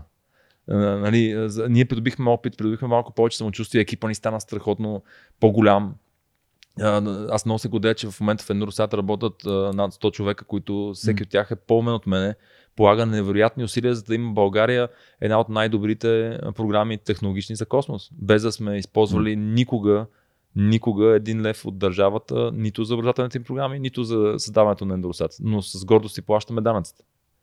И, и когато 2018 изтекохме, научихме страшно много проблеми, имахме, научихме един тон неща, докато работеше с столицето. И решихме, добре, следващото ни поколение трябва да е наистина толкова флексибъл на софтуерно ниво, че да наистина да е летящ сървър. И не само това, ами, ами да го предложим на различни клиенти, да, да обединим различни наши космически клиенти в същата мисия, в една и същата мисия. Тоест, вместо да трябва да правим сателит за всеки клиент, специфичната му мисия, дали е камера, ще лети, дали ще лети метеорологичен сензор, да направим първата споделена услуга за космос. Тоест, Uber in Space. Буквално казваме, виж, дай ни твоята камера или сензор, ние, ще, ние ще, се, ще се справим с целият друг supply chain неща и след 6 до 8-9 месеца ти почваш да си генерираш данни в клауда директно. И сме елиминирали целият този сектор като комплексити за теб. Ти все още си космически играч, защото имаш космическа система в орбита, която е твоя, но за сметка на това не си преживял нито един от ужасите на нормалната традиционна космическа програма. И това е първия сервис в света, в който ние го предлагаме на фиксиран кост. Тоест за първи път в аероспейса въобще ние предлагаме услуга, която е, е с ясна цена на годишна база. Същия модел, който ти си плащаш на GSM оператора за телефона месечната такса, нашите космически клиенти плащат на Endurosat е, годишна такса, за, за да си получават данните в клауда. И, и този модел наистина промени изцяло начина по който гледаме на сектора и в момента наистина придобихме самочувствие, че искаме да трансформираме целия сателитен сектор в Data Streaming Service. И всъщност като качваме максимално количество сензори на максимално различни играчи, на минимално количество а, сателити в орбита. Първо това ще бъде най-sustainable програмата на планета, защото предполага минимално количество изстреляни сателити. Всеки от тези сателити ще се използва и ще се споделя между, като ресурс, като летящ сървър, ще се използва процесинга, комуникацията и операцията между различните сензори и е на фиксирана цена, която е около 10 пъти по-ниска от това ти да сам да си изстреляш мисия, дори ако Ендурсът направи за тебе Taylor Build мисия. Wow. И всъщност идеята ни беше, че ако успеем да качим тези сензори, които вече правим успешно и първата мисия в орбита с един от основните ни и, и гордост ни е, че един от първите ни клиенти IBM и техните алгоритми всъщност направи, правят тези типове визуализации mm. на данни и процесинг в орбита, а, че всъщност представяш ли се, ако имаш само няколко десетки малки сателитчета, летящи толкова ниско около Земята, че те не могат да направят космически буклук. След петата година на операции в орбита те пропадат към атмосферата и изгарят. Те нямат, няма как да създаде нещо, което е голямо колкото микровълнова печка, космически буклук. Обаче само с няколко десетки такива старичета в орбита, ако имаш по едно и също време, имаш стотици сензори, които за една и съща територия ти дават на минутна база информация, които ти не си представил, че можеш да събереш на място. Да знаеш как а, поведението на Слънцето афектира за деня атмосферата, как атмосферата се променя за минутата и как атмосферата афектира територията. И сега си представи просто това, като го отвориш с един sample API, към много по-умни хора, които да създадат приложения и да използват съществуващи машин learning алгоритми само за да могат да визуализират информацията от тези данни изведнъж ти си махнал цялата бариера космос, не космос. Защото а, за, за нормален човек, ако си имаш приложение, което ти казва какво да направиш в твоя бизнес, ти не си длъжен да знаеш че това минава през много сложна инфраструктура от сателити, операции, дигитализирани мишен контроли. Тебе те интересува да си отвориш приложението и да, и да свършиш нещо полезно за твоя бизнес, което ти да донесеш още по-голяма добавена стойност чрез труда си на обществото. Да, само искам uh, API да го обясним на хората, които не разбират. Това е интерфейс, който позволява на две системи да си комуникират най- по най-простия начин. Това е следващото ниво, това е следващата услуга, която ще предлагате? Споделените сателити? Ние вече предлагаме. Та първата, първата система в орбита е успешно от последните 100 дена и си работи с клиенти вече. Вау. А следващия сателит заминава в орбита, го, го изстрелвам пак с SpaceX след 45 дена. Добре, а какво предстои И след, за... след, след, още 45-50 дена изстрелваме 3 сателита след това. Така че ние започваме пейс, при който на всеки 45 дена до 50 дена ние имаме сателит в орбита. И дори това ми е гордо, защото представи си колко са компаниите на света, които могат да оперират с такъв пейс на, на сателитно ниво. И това са системи, които ние трябва да сме ги измислили, създали. И а, в момента завършваме първата ни, това ни беше голяма мечта, в края на септември отваря върти първата ни лаборатория за Spacecraft Assembly и Space Qualification на Балканите. Това ще е място в, наша, в вашия си офис, в вашата така. сграда. в нашата сграда, където ще затворим целият цикъл от създаването на една система до тестването, до сглобяването и през вратата отива към SpaceX за изстрелване, което м, нали, ще скъси още повече а, а, този supply chain. Добре, а, като казахме нови офис, всъщност аз съм би- бил на гости и пространството е вау. А, от а, 20 квадрата на Витушка през 120 квадрата апартамент, сега сте сграда на 5 етажа, Седем. на 7 етажа и само за вас, Да. а, която е на всеки етаж има Е, тя е няколко хиляди квадратни метра, да, е малко по-различно. Вау, направо е вау. Аз, а, аз си мислих, че вие сте в един офис, когато имах Да, ние се с- защото когато ни идват на гости, обикновено ни питат на кой етаж ви е На кой фирмата. етаж? Да, да. Аз си викам тук. Вие, вие на кой етаж сте? И понеже срещнах с Делян на входа и той. Е, наш, цялата сграда е за нас. И аз бях такъв. Вау. Еми, това е труда на много, много хора. Всъщност, дори днес, че седим в, а, в Гела, в едно прекрасно място и обучаваме хора от 11 държави М, а, м. за, за космоса и а, имаме възможност да го правим. Това е съградено и всеки ден се изгражда от труда на тези стотина човека, които работят а, всеки ден с вярата, че можем да направим космоса възможен. А, 100 човека сега. Да, с около 100 Търсите ли, 150 тър, търсите ли а, свежи попълнения за екипите си? Дали в България, дали пък българи, които живеят в Италия или във Франция и биха искали или се интересуват от това, което Да, ние в момента имаме над 27-8 отворени позиции все още. е, Като Вау. най-много в инженеринг е, се надяваме да намерим е, допълнително колеги в Embedded Software, в Cloud. А, има, а, в момента създаваме страхотен екип в радиоинженеринг. А, има страхотни, страхотни позиции и хубавото е, че при нас работата е изключително приложна и всеки от тези хора е архитект на труда си. В края на деня ти виждаш това, което създава, да, да създаваш заедно с екипа, да го виждаш как се изстрелва и как работи или не работи в орбит. И предизвикателството е много голямо. Ние имаме много спартанска култура в компанията. Не съм, а, никой, в, когато създахме компанията от нас, не е фен на това да се галим по главите, да се хвалим, че имаме масаж в офиса и някакви а, такива глупости, според мен, които да те разконцентрират от, от мисията и визията на, на един бизнес. Ние вярваме, че бизнес може да бъде успешен само ако нашите клиенти са успешни, първо, и второ, само ако е, е, създа- създадеш наистина силен екип, защото без, без екип компания няма. И аз много се гордея, че от тези над 100 човека, които работят в Endurosat, над 45 са дошли от нашата собствена програма за образование в рамките на тези 13 години. И това е една метрика, която е невероятна, защото ако замислиш, ние сме си създали собствена екосистема от неволя и с късмет и много трудности. И всяка година ни коства невероятно много усилия да, да, да поддържаме програмата, но я апгрейдваме и апгрейдваме до момента, в който до 2-3 години искаме да създадем и първия наистина добър университет за роботика и космически технологии в България. Асоциацията, професионалната асоциация на роботика и автоматизация в България и Крис Михайлов. А, нали, това са други приятели на подкаста и даже съвсем скоро, нали, понеже снимаме в септември, а, нали, имат и Robotic Strategy, Strategy Forum. Сигурен съм, че се познаваше с тях. Ами да, чувал съм ги, сега не, Да. не сме... С, огромен, с огромно удоволствие нали, бих направил този контакт, защото смятам, че а, може би пък има, има, нали, има Да. начин да, да правите неща заедно, защото аз вярвам в това да се събира Волтрон колкото Ами, се може. концепцията ни е много, много нетипична. Ние искаме да направим, да стартираме ця- целият проект е до 2-3 години искаме да, го, да, го, да сме го направили, ако не стигнат силите да го започнем. А, а, да е университет, с който започва с магистърска програма за космически технологии Мгм. и космически науки, в която 90% от времето в двете ти години е прекарана в практика. И искаме да поканим няколко от много сериозните а, сега модерни, в смисъл добре работещи и скалиращи бързо компании в нашия сектор. И буквално, когато дойдеш в този университет, тебе те хвърлят в един от хангарите и ти казват, ти какво искаш да правиш? И той казва, иска да правя сателитни технологии. Добре, хангар номер 3. И там има две компании, които реално им даваме ресурса да използват центъра, безплатна база, на която да разработват. Замяна това техни инженери да подготвят нашите кадри директно да ги хвърлят в боя. Защо? Защото в Scale-Up, както е и Endurosat, всичко се чупи непрекъснато. Това е най-интересната, но най-кофти фаза на компания, защото когато скалираш много бързо, компанията почва да се чупи по шеловете. Нали? Чисто организационно трябва да се преструктурираш, когато едно е да си 10 човека, друго е да си 50, друго е да си 100 и ти винаги, винаги научаваш след като се е случило, че е трябвало да направиш някаква промяна. А, защото в такава компания инженеринга всъщност разбираш каква е разликата между да направиш един прототип, да направиш 10 системи и да направиш мас продакшн. Това са, нали, има уникална разлика в това нещо. И си представи млад човек, който идва, хвърляме го в боя и две години той работи с, с компании, които със сигурност ще види точно неработещи модели и работещи модели, но работейки с си.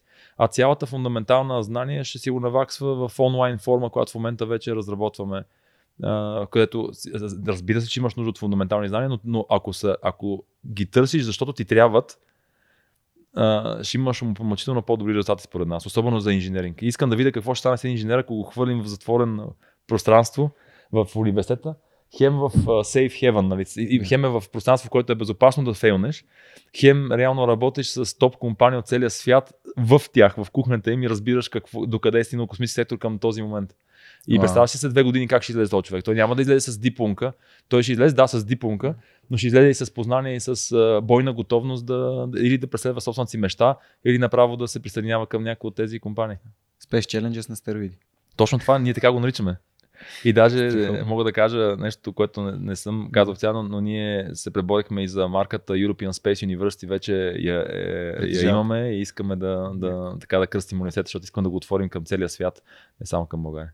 Страхотно. Еми, поздравления. Аз даже ме е страх да те питам какво е успеха за тебе, така че ще оставя въпрос за по-нататък. За успеха за мен е като ставам в 5 сутринта да не плача преди работа. Ако стигна до този момент, Добре. вече нещата са. Тук аз трябва да, да дам малко контекст, да. защо отговаряш така. Да. А, когато се подготвях за първата ни среща в. А, ние се срещнахме на тук там кошер, мисля, че преди две години. И запознахме се. А, ти подозирам, че покрай другите хора в Болона знаеш за подкаста. А, просто разменихме няколко думи и казах ти, че се радвам да гостуваш подкаста. Точно бяхте взели финансиране от Европейската банка да. и съответно аз те поздравих за това. Бяхте в един, едно хале с Dronamics, с а, Kinetic, с у, още няколко много готини компании. Хубаво мисля, че бяха там. И ти дойде в рекърсив. И аз трябваше да се готвя за интервюто и си бях пуснал едно твое участие а, където ти сподели какво е Space Tech, т.е. Какво, са, какво е стартъп в а, космически технологии. А, и метафората, която използва е, това е просто като да си бебе отново. Ставаш 5 часа сутринта и започваш да плачеш. да, затова твой отговор, нали? Даваме контекст на хората, ще отговори така. А, но, но, но наистина просто е вау. Ефекта вау е, както ти каза за програмата, където гледаш само вау навсякъде. Нали, аз се чувствам така, вау, нали, в България е създадено от белия лист е създадено нещо такова, така че поздравления. А, разкажи ми за 13-то издание на Space Challenges и именно на космическите предизвикателства. Всъщност тук са участници от 11 държави, как ти вече сподели. А, какво, а... какво, какво, какво се случва тук в Гела? В Гела имаме 6 отбора, 30 човека от 11 държави, работещи в 6 uh, отбора. Uh, всеки от тези отбори има предизвикателство. Само момент, как кандидатстват тези кадети за да са тук, как ги подбирате и какъв е процеса докато са... Да, да. процесът е доста, доста а, нали, стандартен. А, имаме собствена програма за образование онлайн. За да кандидатства Space Challenge трябва да си минал минимум трешхол от няколко лекции mm-hmm. и да си минал някои изпита онлайн в нашата платформа, за да сме сигурни, че поне имаш някаква съвсем базова представа от нещата, които искаме да ти преподаваме в рамките на този интензивен месец. След това кандидатства с CV, имаме интервюта с всеки кандидат и селектираме най-добрите от тях. Каква възрастова? Между 18 и 25 години. А, като понякога, както всяка друга година правим, разбира се, е, изключения, изключения защото понякога има хора, които са на, на по 16-17 години, които са супер машини и искат да, да и просто виждаш как им, им гори в погледа желанието за космоси. не може да го спреш този човек да, да участва, ако е заслужил чрез резултатите си. Програмата е един месец.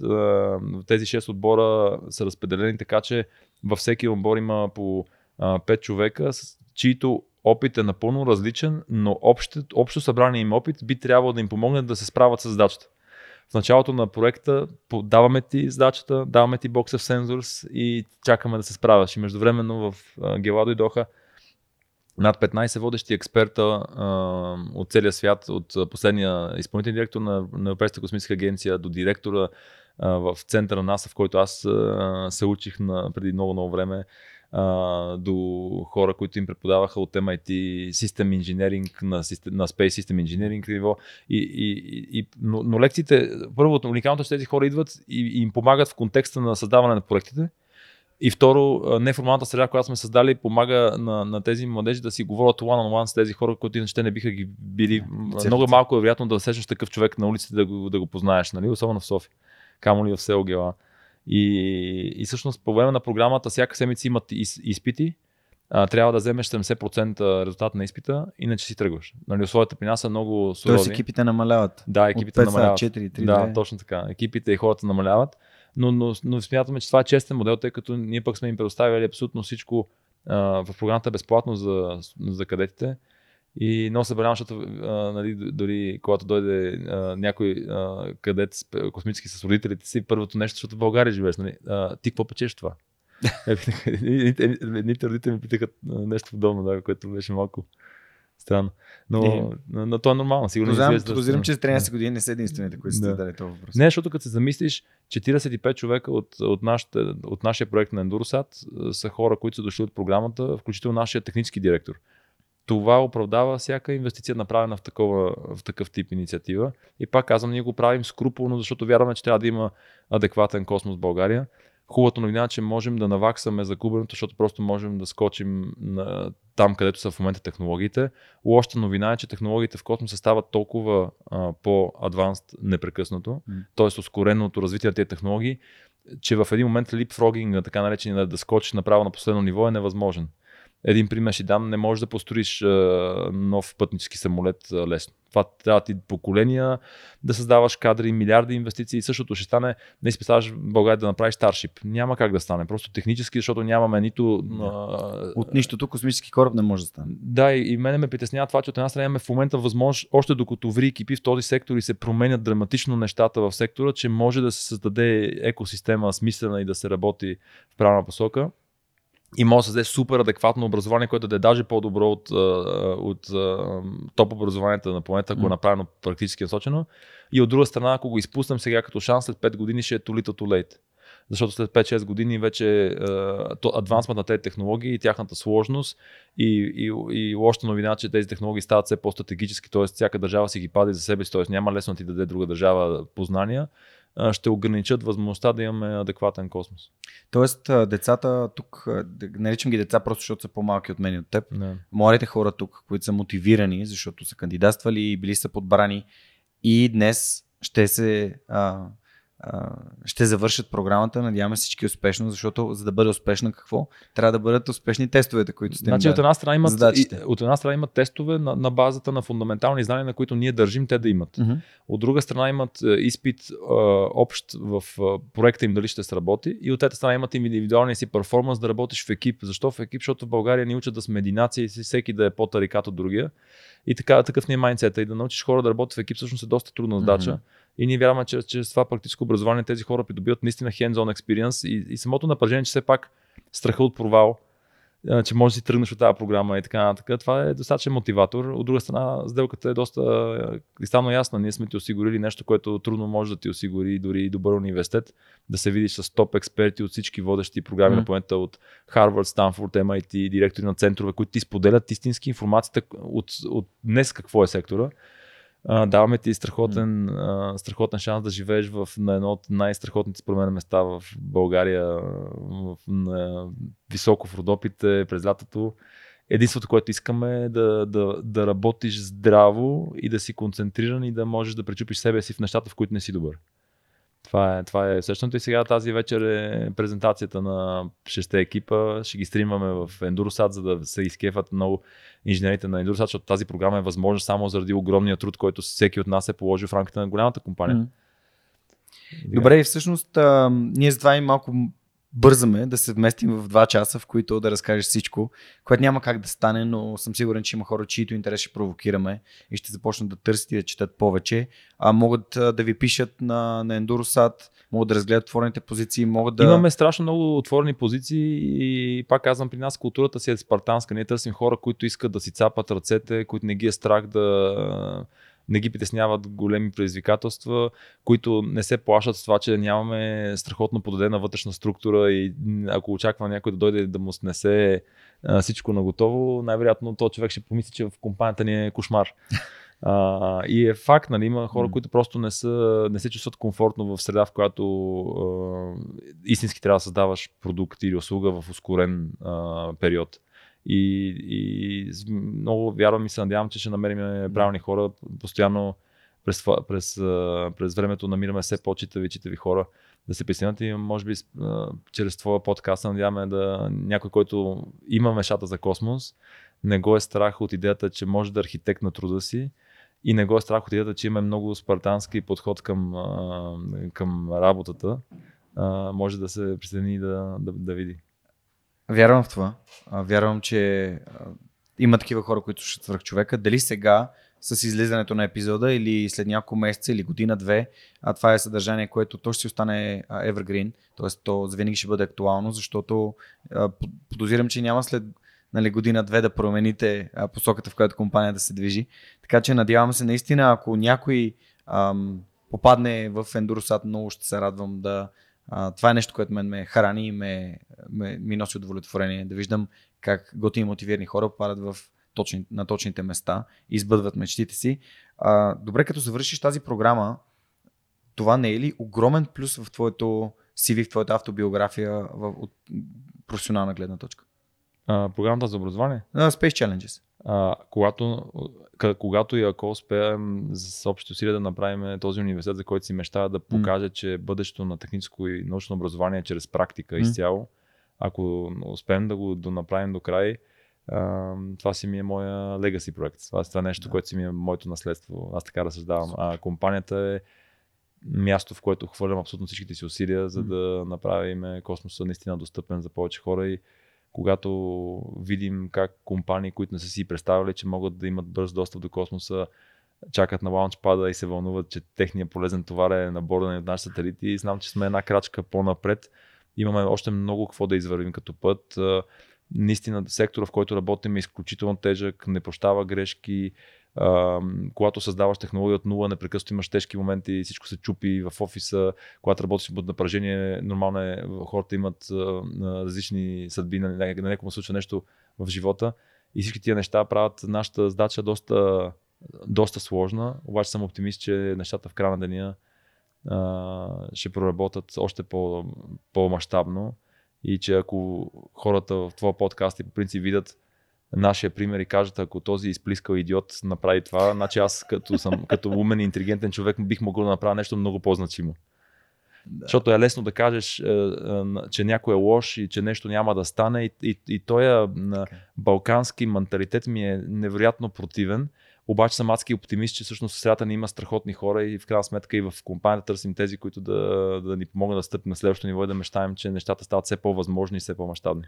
А, абсолютно съм съгласен с теб и всъщност започвайки подкаста беше точно виждайки хора като теб и срещайки хора, които казват то в България няма как да стане, то тук всички са бълъци или тарикати и така нататък и така нататък.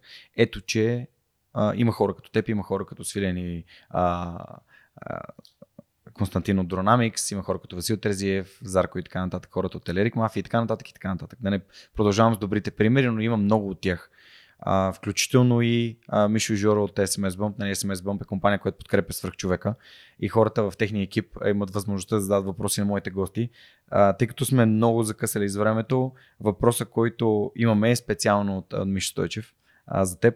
А, вярват ли инвеститорите в сектора и доколко трудно се набира капитал? А, инвеститорите изобщо нямат вяра в сектора Особено в момента, когато пазара е в общото в даунтърн, т.е. пазара в момента е надолу и, и хората искат да инвестират само в неща, които не предполагат изграждане на сложна инфраструктура. По принцип, хардуерния бизнес е много сложен за инвеститор. Има специфични инвеститори, които искат да, го, да търсят реализация, но са много, много малко. Скептицизма към, към по-сложни инфраструктурни проекти е много голям и ние постоянно имаме предизвикателството на, да намерим правилни партньори в инвести... правилен инвеститор за следващата стъпка. От една страна, от друга страна, това, което изграждаме е стратегически бизнес. Тоест, нашия бизнес, освен, че е печелив, с което съм много горд, което също е много, много рядко в спейс сектора, ние просто нямахме шанс. Тоест, ако ние не бяхме напали компанията печеливша всяка година и да расте като бизнес по два, по три пъти от година на година, ние нямаше да съществуваме. Просто при нас играта е, че всяка година го играем all-in.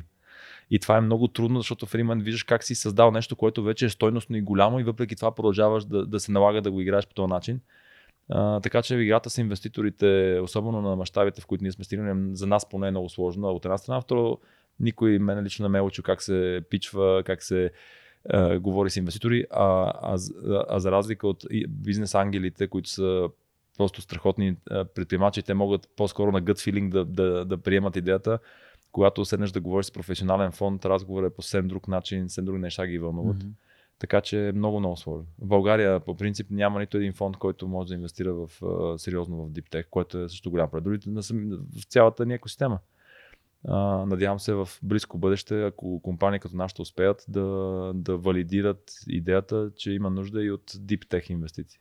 Защото за разлика пък от чисто софтуерните продукти,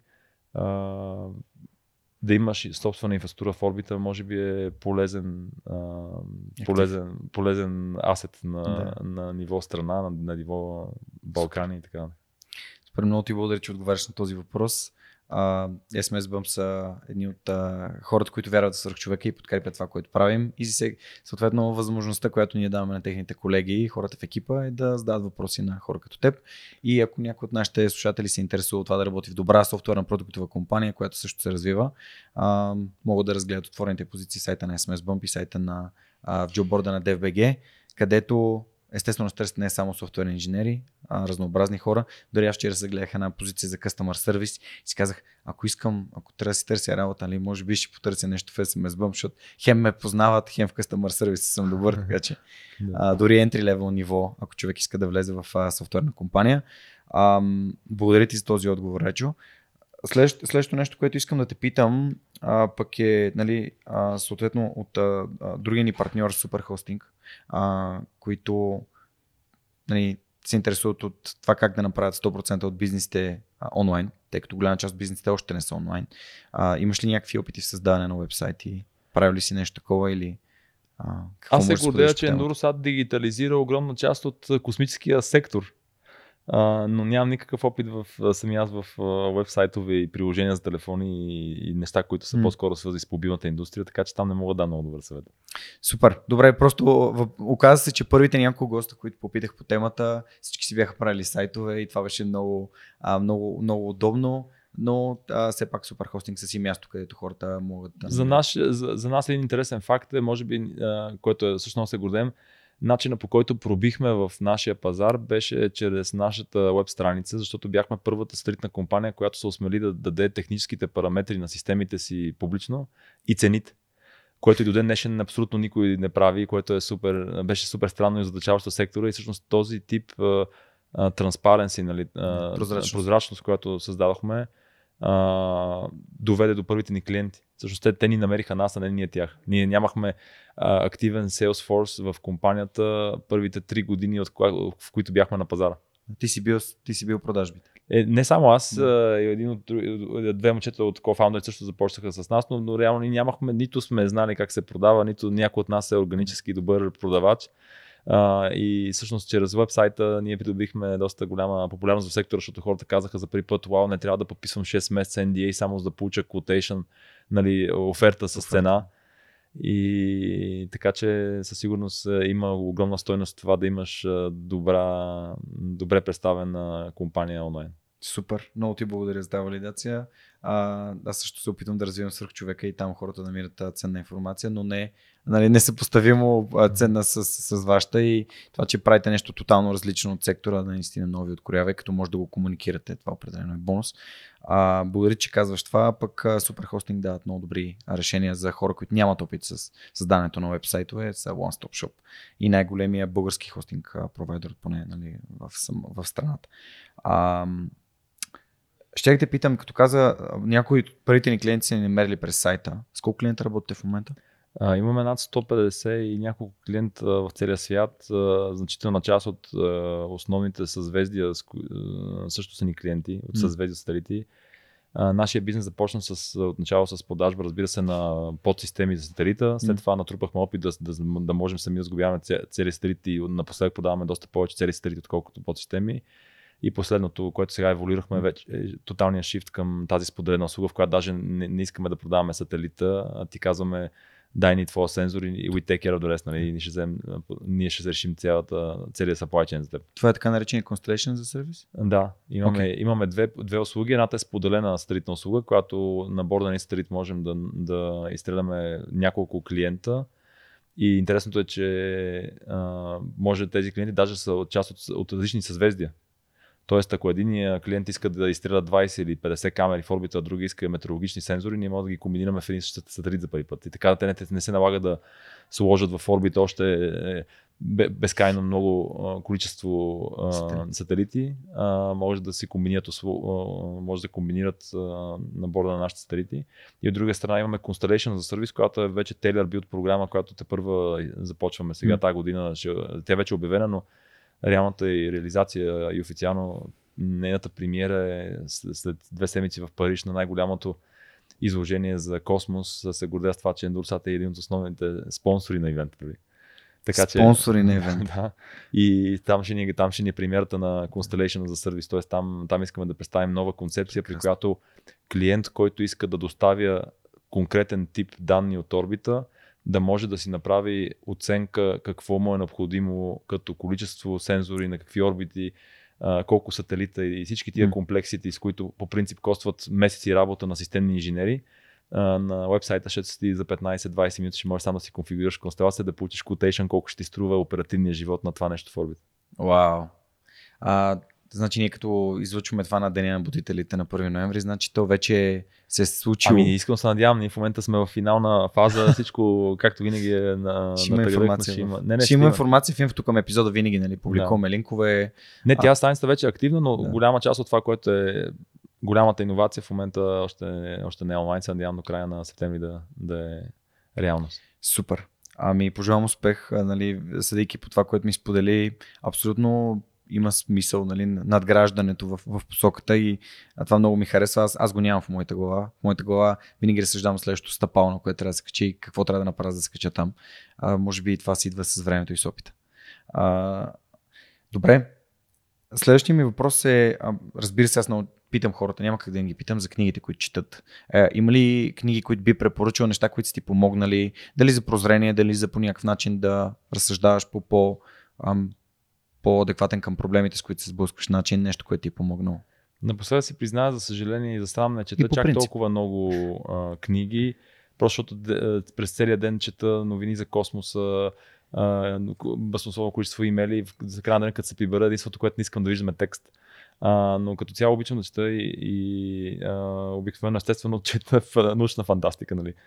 А, обожавам научна фантастика, мраза фентази. Нали. не понасям идеи за дракони и магии, обичам космически кораби и, направени с максимална научна обосновка. Uh, напоследък много оригинална книга, която много ми допадна, uh, която четох е на Денис Тейлър, се казва We Are Bob. Ага, Ние сме Боб. Не да, знам да, дали да. го има на... Препоръчване ми е, на българския няма. Не знам дали има на български, Боб, да. Uh, но всъщност идеята е много, много оригинална идея за, uh, за, за изследване на, на, на по-далечен космос. А, такива чисто техни, такива по-философски литератури, а, може би преди години много, много беше впечатлила Айн Ранд, Атлас. Свърх, и, логото на свръхчовека е и изворът, вдъхновено там. А, и изворът също ми харесва като, като заглавие, но, но това са книги, които ги четох, нали, може би преди повече от 10 години. А, иначе си обичам и такива чисто исторически книги, но те са си научни исторически трудове. Нали. Но, но, но, честно казано, на последните години много рядко, mm. пак казвам, да става време. А това се прави време книгата, която ме вдъхнови да бъда от, към страната на хората, които решават проблеми. Тоест на страната на предприемачеството и търсенето на решения. Да. А, така че и логото не е случайно е една така препратка към Атлас. Тоест това е свръх човека е олицетворен по човек, който държи всички проблеми и решения в собствените си ръце. Така че ам, благодаря, че споменаваш. А, наскоро си говорих с Алекс Попов от uh, Не знам, познаваш ли го? Да, естествено. А, супер. Та, с Алекс си говорихме на DBG All in One, събитието, на което бях, бях водещ и благодаря нашите приятели от DBG, че ме поканиха изобщо да изляза на тази прекрасна сцена в това страхотно събитие. И си говорихме за книгите, той, понеже той е задълбал в космоса и изследването на а, правенето на изследвания под такъв а, висок стрес, а, системи, които работят а, нали, извън ор, орбитата и атмосферата на Земята. Та, си говорихме за Айн Ранд, а не за Айн Ранд, а за Анди Уер и за... Анди Уер. Анди Уер, да. А, да, с него имаш щастие да се запозная. Така ли? Да, Уау. пак в центъра в НАСА, когато бяхме на една от, от вечерите в центъра, беше той с... Чел ли си му книга? Естествено, да. Между другото, последната му книга също е много готина. Страхотна. А, значи едната книга, на която Марсианец беше супер оригинална, носи с кефик. Втората му книга малко ме разочарова. Артемис, да, не, не, не, не беше моето нещо. А, третата книга обаче, последната е страхотна. Абсолютно Наистина, съм съгласен. Аз си препоръчах на Алекс, той се каза, че Само, не. че а, ще изложи как се каже. Project Hail Mary. А, да, про, на български мисля, Проект Аве Мария. Аве Мария, да. Тя паралелно, между другото, Project излиза на английски и на български е. паралелно. Страхотна наистина. Не, наистина невероятно. Монката ми я подари, а, тъй като... Ако те харесва Project Hail Mary, супер ще изкефи uh, We, are Bob. We, are, We are Legion, We are Bob се казва книгата да, на Денис и Телър. Да, да. А, тя също е препоръчена в подкаста. А, Радослав Георгиев от GTM Hub беше човек, който препоръча Project Hail Mary. Аз като огромен фен на Анди Уер покрай Марсианеца си казах, не, не, тази книга трябва да има. За два дена буквално изядох из кориците. Страхотно, фант... невероятна книга. Той много пише точно обосновано, нали, тя е sci-fi, но нали, проверява нещата, за които пише. Да. Доколкото знам са ако, научно ако възможни. Вашите, ако, вашите, ако хората вашата аудитория са фенове на научна фантастика, няма как да минат без Артър Кларк и Айза Казимов. Нали, особено да. по-малото поколение, сигурно въобще не са ги чували, но а, достатъчно е да прочетат Фундацията и Одисеите, космическите Одисеи, серията на Артър Кларк и фундацията на Айза Казимов и а, говоряки си за, за за литература, която е с изключително научна стойност. Mm-hmm. Между другото, интересен факт, Артър Кларк е един от създателите на идеята за геостационарна орбита. Той е и радиоинженер и физик. Така че просто е изумително да четеш труд написан 60-те години, 70-те години, в който припознаваш света, в който живеем 22 или 23-та година. Така че има страхотен е, извор на идеи, е много впечатляващо и си мислиш как може един човек да, да прозре с толкова кристално, с толкова кристално да прозре процеси технологични и събития в историята, които в момента ги виждаш в, в реалния живот. Но се заговорихме за прекалено много книги, ще изгледа, че сме големи.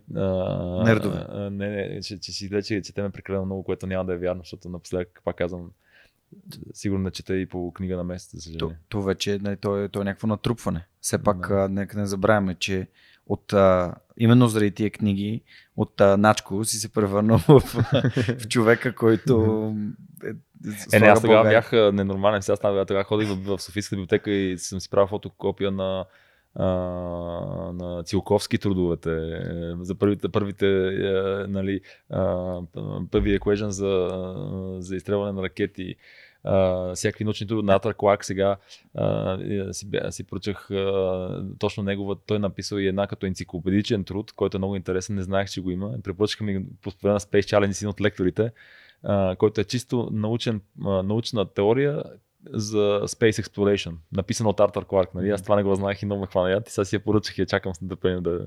Супер. А, за мен това е... Книгите са нови светове и те ни помагат да разсъждаваме по, по по-добър начин, така че е хубаво, че, че сме чели. Нали?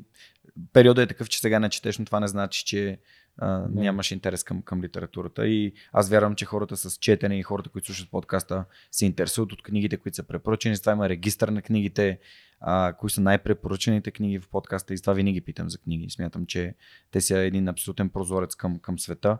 Ам, ти си най-близкият човек до Илон Мъск, който познавам.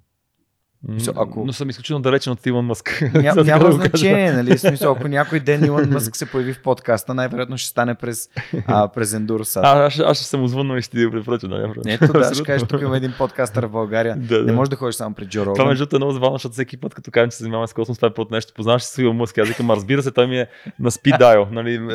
Човека сутрин става и първият човек, на който да звънне е Райчо да го пита за съвет. Нали? Да, но преди 7 години нали, това най-вероятно не, не, не ти е минало през главата, че нали, SpaceX ще ще, изтребваш сателити заедно. Е, да, да, наистина. Как, как се почувства, когато. Те всъщност, как, какъв е процес те да се съгласят или да. Еми, има, има изисквания за тестове, които трябва да, да, да, да, да покриеш с сателита, mm-hmm. трябва да изпратиш тестовете, те трябва да са от валидирана естествено mm-hmm. лаборатория.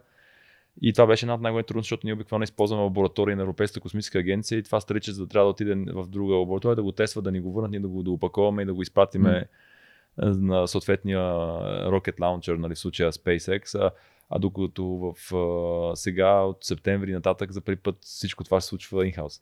Вкъщи. Вкъщи. Супер. Вау. Хората а... си отиват на почивка, аз си отивам на Ground Zero Floor да, да си играя с, с... По-скоро да преча на иначе добрите ни инженери. с присъствието си. Да, а, но все пак това си е как, как реагирахте, когато получихте одобрението? В смисъл, аз подозирам, че не сте имали съмнение, че ще го получите. Но... Ами ние всъщност първият ни полет беше е с друга успех, голяма на... ракетна да. компания. Тя също толкова голяма да. ракета има, колкото е Falcon 9, просто не е толкова м- известна, защото е, м- хората по-скоро са чисто а, такава космическа компания. Не да. са толкова хайпнати, колкото SpaceX. Да, да. Така че ние първия полет, когато изстреляхме сателита и го доставиха на Международната космическа станция, ние всъщност изстреляхме с Orbital ATK, се казва, една ракета, която е в същия клас като SpaceX mm-hmm. Falcon 9, т.е. тя е такава heavy клас ракет mm-hmm. и тя зарежда станцията с провизии. И всъщност в кораба с провизиите беше наш сателит. И после сателита се зарежда в, в една котия, през която с пружина го пускат в правилна орбита а, от станцията директно. И ние всъщност много се гордем, защото това първият ни сателит и ние решихме, че ще го играем много мъжката. И решихме да, из, да избереме, да изстреляме чрез uh, през Международната космическа станция, тогава трябваше да покрием и Human Space Flight Qualification, която е доста по-сложна от mm-hmm. uh, стандартната ракетна носител, ако, ако не става дума за пилотируеми полети. А ние бяхме решили, хора на борда да на ракета. Точно така. Не, на борда на ракета нямаше а, хора, на станцията. но на станцията има. Да. Екипаж и ти трябва каквото и да построиш, нали, той ми рискува живот.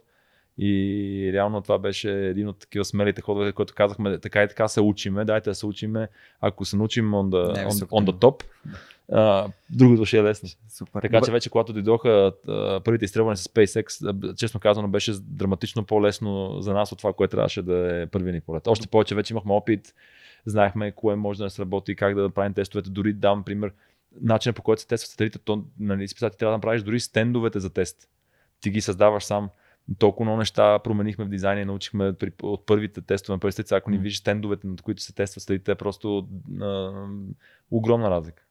Тук много използва една дума в началото, може би в първите някои изречения на нашата среща. А, каза за бърз такъв скрап и прототайп. Просто един да. най- най-базовия начин, върху който да надграждам. Аз съм огромен фен на това да правиш неща, да се проваляш бързо, да виждаш къде са проблемите и по-бързо да стигаш до трета, четвърта версия, която е значително по-добра, освен от това да правиш перфектно нещо от първия път, което да кажем, че а, физически е невъзможно. Не нали? винаги ще направиш, ще пропуснеш нещо. Да. Е, тук да вече обаче големия сблъсък и с майндсета на, на инженерите. Балканите да. инженера е много добър и той иска да изпипа всичко и да. като добър инженер той не иска да пусне технология, която не е сигурна 100%, а, а за съжаление той никой няма да е сигурна 100% технологията. Така е. И, и винаги имаме тази динамика в компанията между нашите, нашите инженери са наистина изумително добри но просто имаме тази динамика на да, обаче ние ни трябва да стигнем и до пазара, защото ние без пазар не можем да, да съществуваме. Mm. От друга страна не може да пуснем на пазара а, крапи продукт. Нали? От друга страна трябва да итерираш бързо, от друга страна никой не се кефи да итерираш бързо, когато става дума за все по-сложна система. Нали? Така че mm. много е интересна динамиката и нямам а, правилна формула на успехата. Добре, а, един от последните ми въпроси идва от а, нашите домакини по принцип от Ауа. А как развиваш своите професионални умения? Ами като плача по душа. Това те, така те прави да, по закаляваме. устойчив. Да, закаляваме. Закаляват. Супер. А, питам те, защото те са нали, най-големия най-голям портал, най-голямата платформа в България за софтуерни обучения на български язик, български експерти и съответно дават 20 безплатни урока на софтуер по избор за всички хора, които искат да развиват своите себе си като професионалисти в сферата, в която работят. Така че могат да ги разгледат на сайта на aula.bg. А, за финал, тъй като буквално оставаме без време и без място и, и на мен ми се иска да видя а, демонстрациите на, на, на кадетите, а, ще те попитам а, не, има ли свръхумение, каза, че не обичаш дракони и фантазии, но все пак има ли свръхчовешко умение, което би искал да имаш?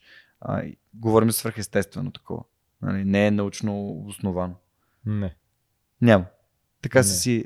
Не, не, ми става, че има много неща, които трябва да подобра в характера си в себе си. Едното е да слушам повече, отколкото говоря. Но не бих казал, че това е свръхестествено умение. Добре, аз мога да ти дам съвет. Ако искаш да се научиш да слушаш повече, направи подкаст, който кажеш по-умни хора от теб, както го правя аз, и ги остави да говоря така, както ти не ми разказваш за нещата, през които си преминал. Добре, ма ще е доста провален този подкаст. Ще, ще се постоянно аз ще говоря връз тях. ще е много грозна история. Ами аз така бях в началото, но учи се човек. Особено когато имаш достъп до такива свръхучени от целия свят. Които знаеш, че ако замълчиш, може да научиш много. Така че ти благодаря за това, че отделяш времето си, за да разкажеш на нашите слушатели и зрители за твой собствен път. Буквално тия два, два часа са един, аз го сещам като един спринт, защото съм сигурен, че има много неща, които не успяваме да покрием.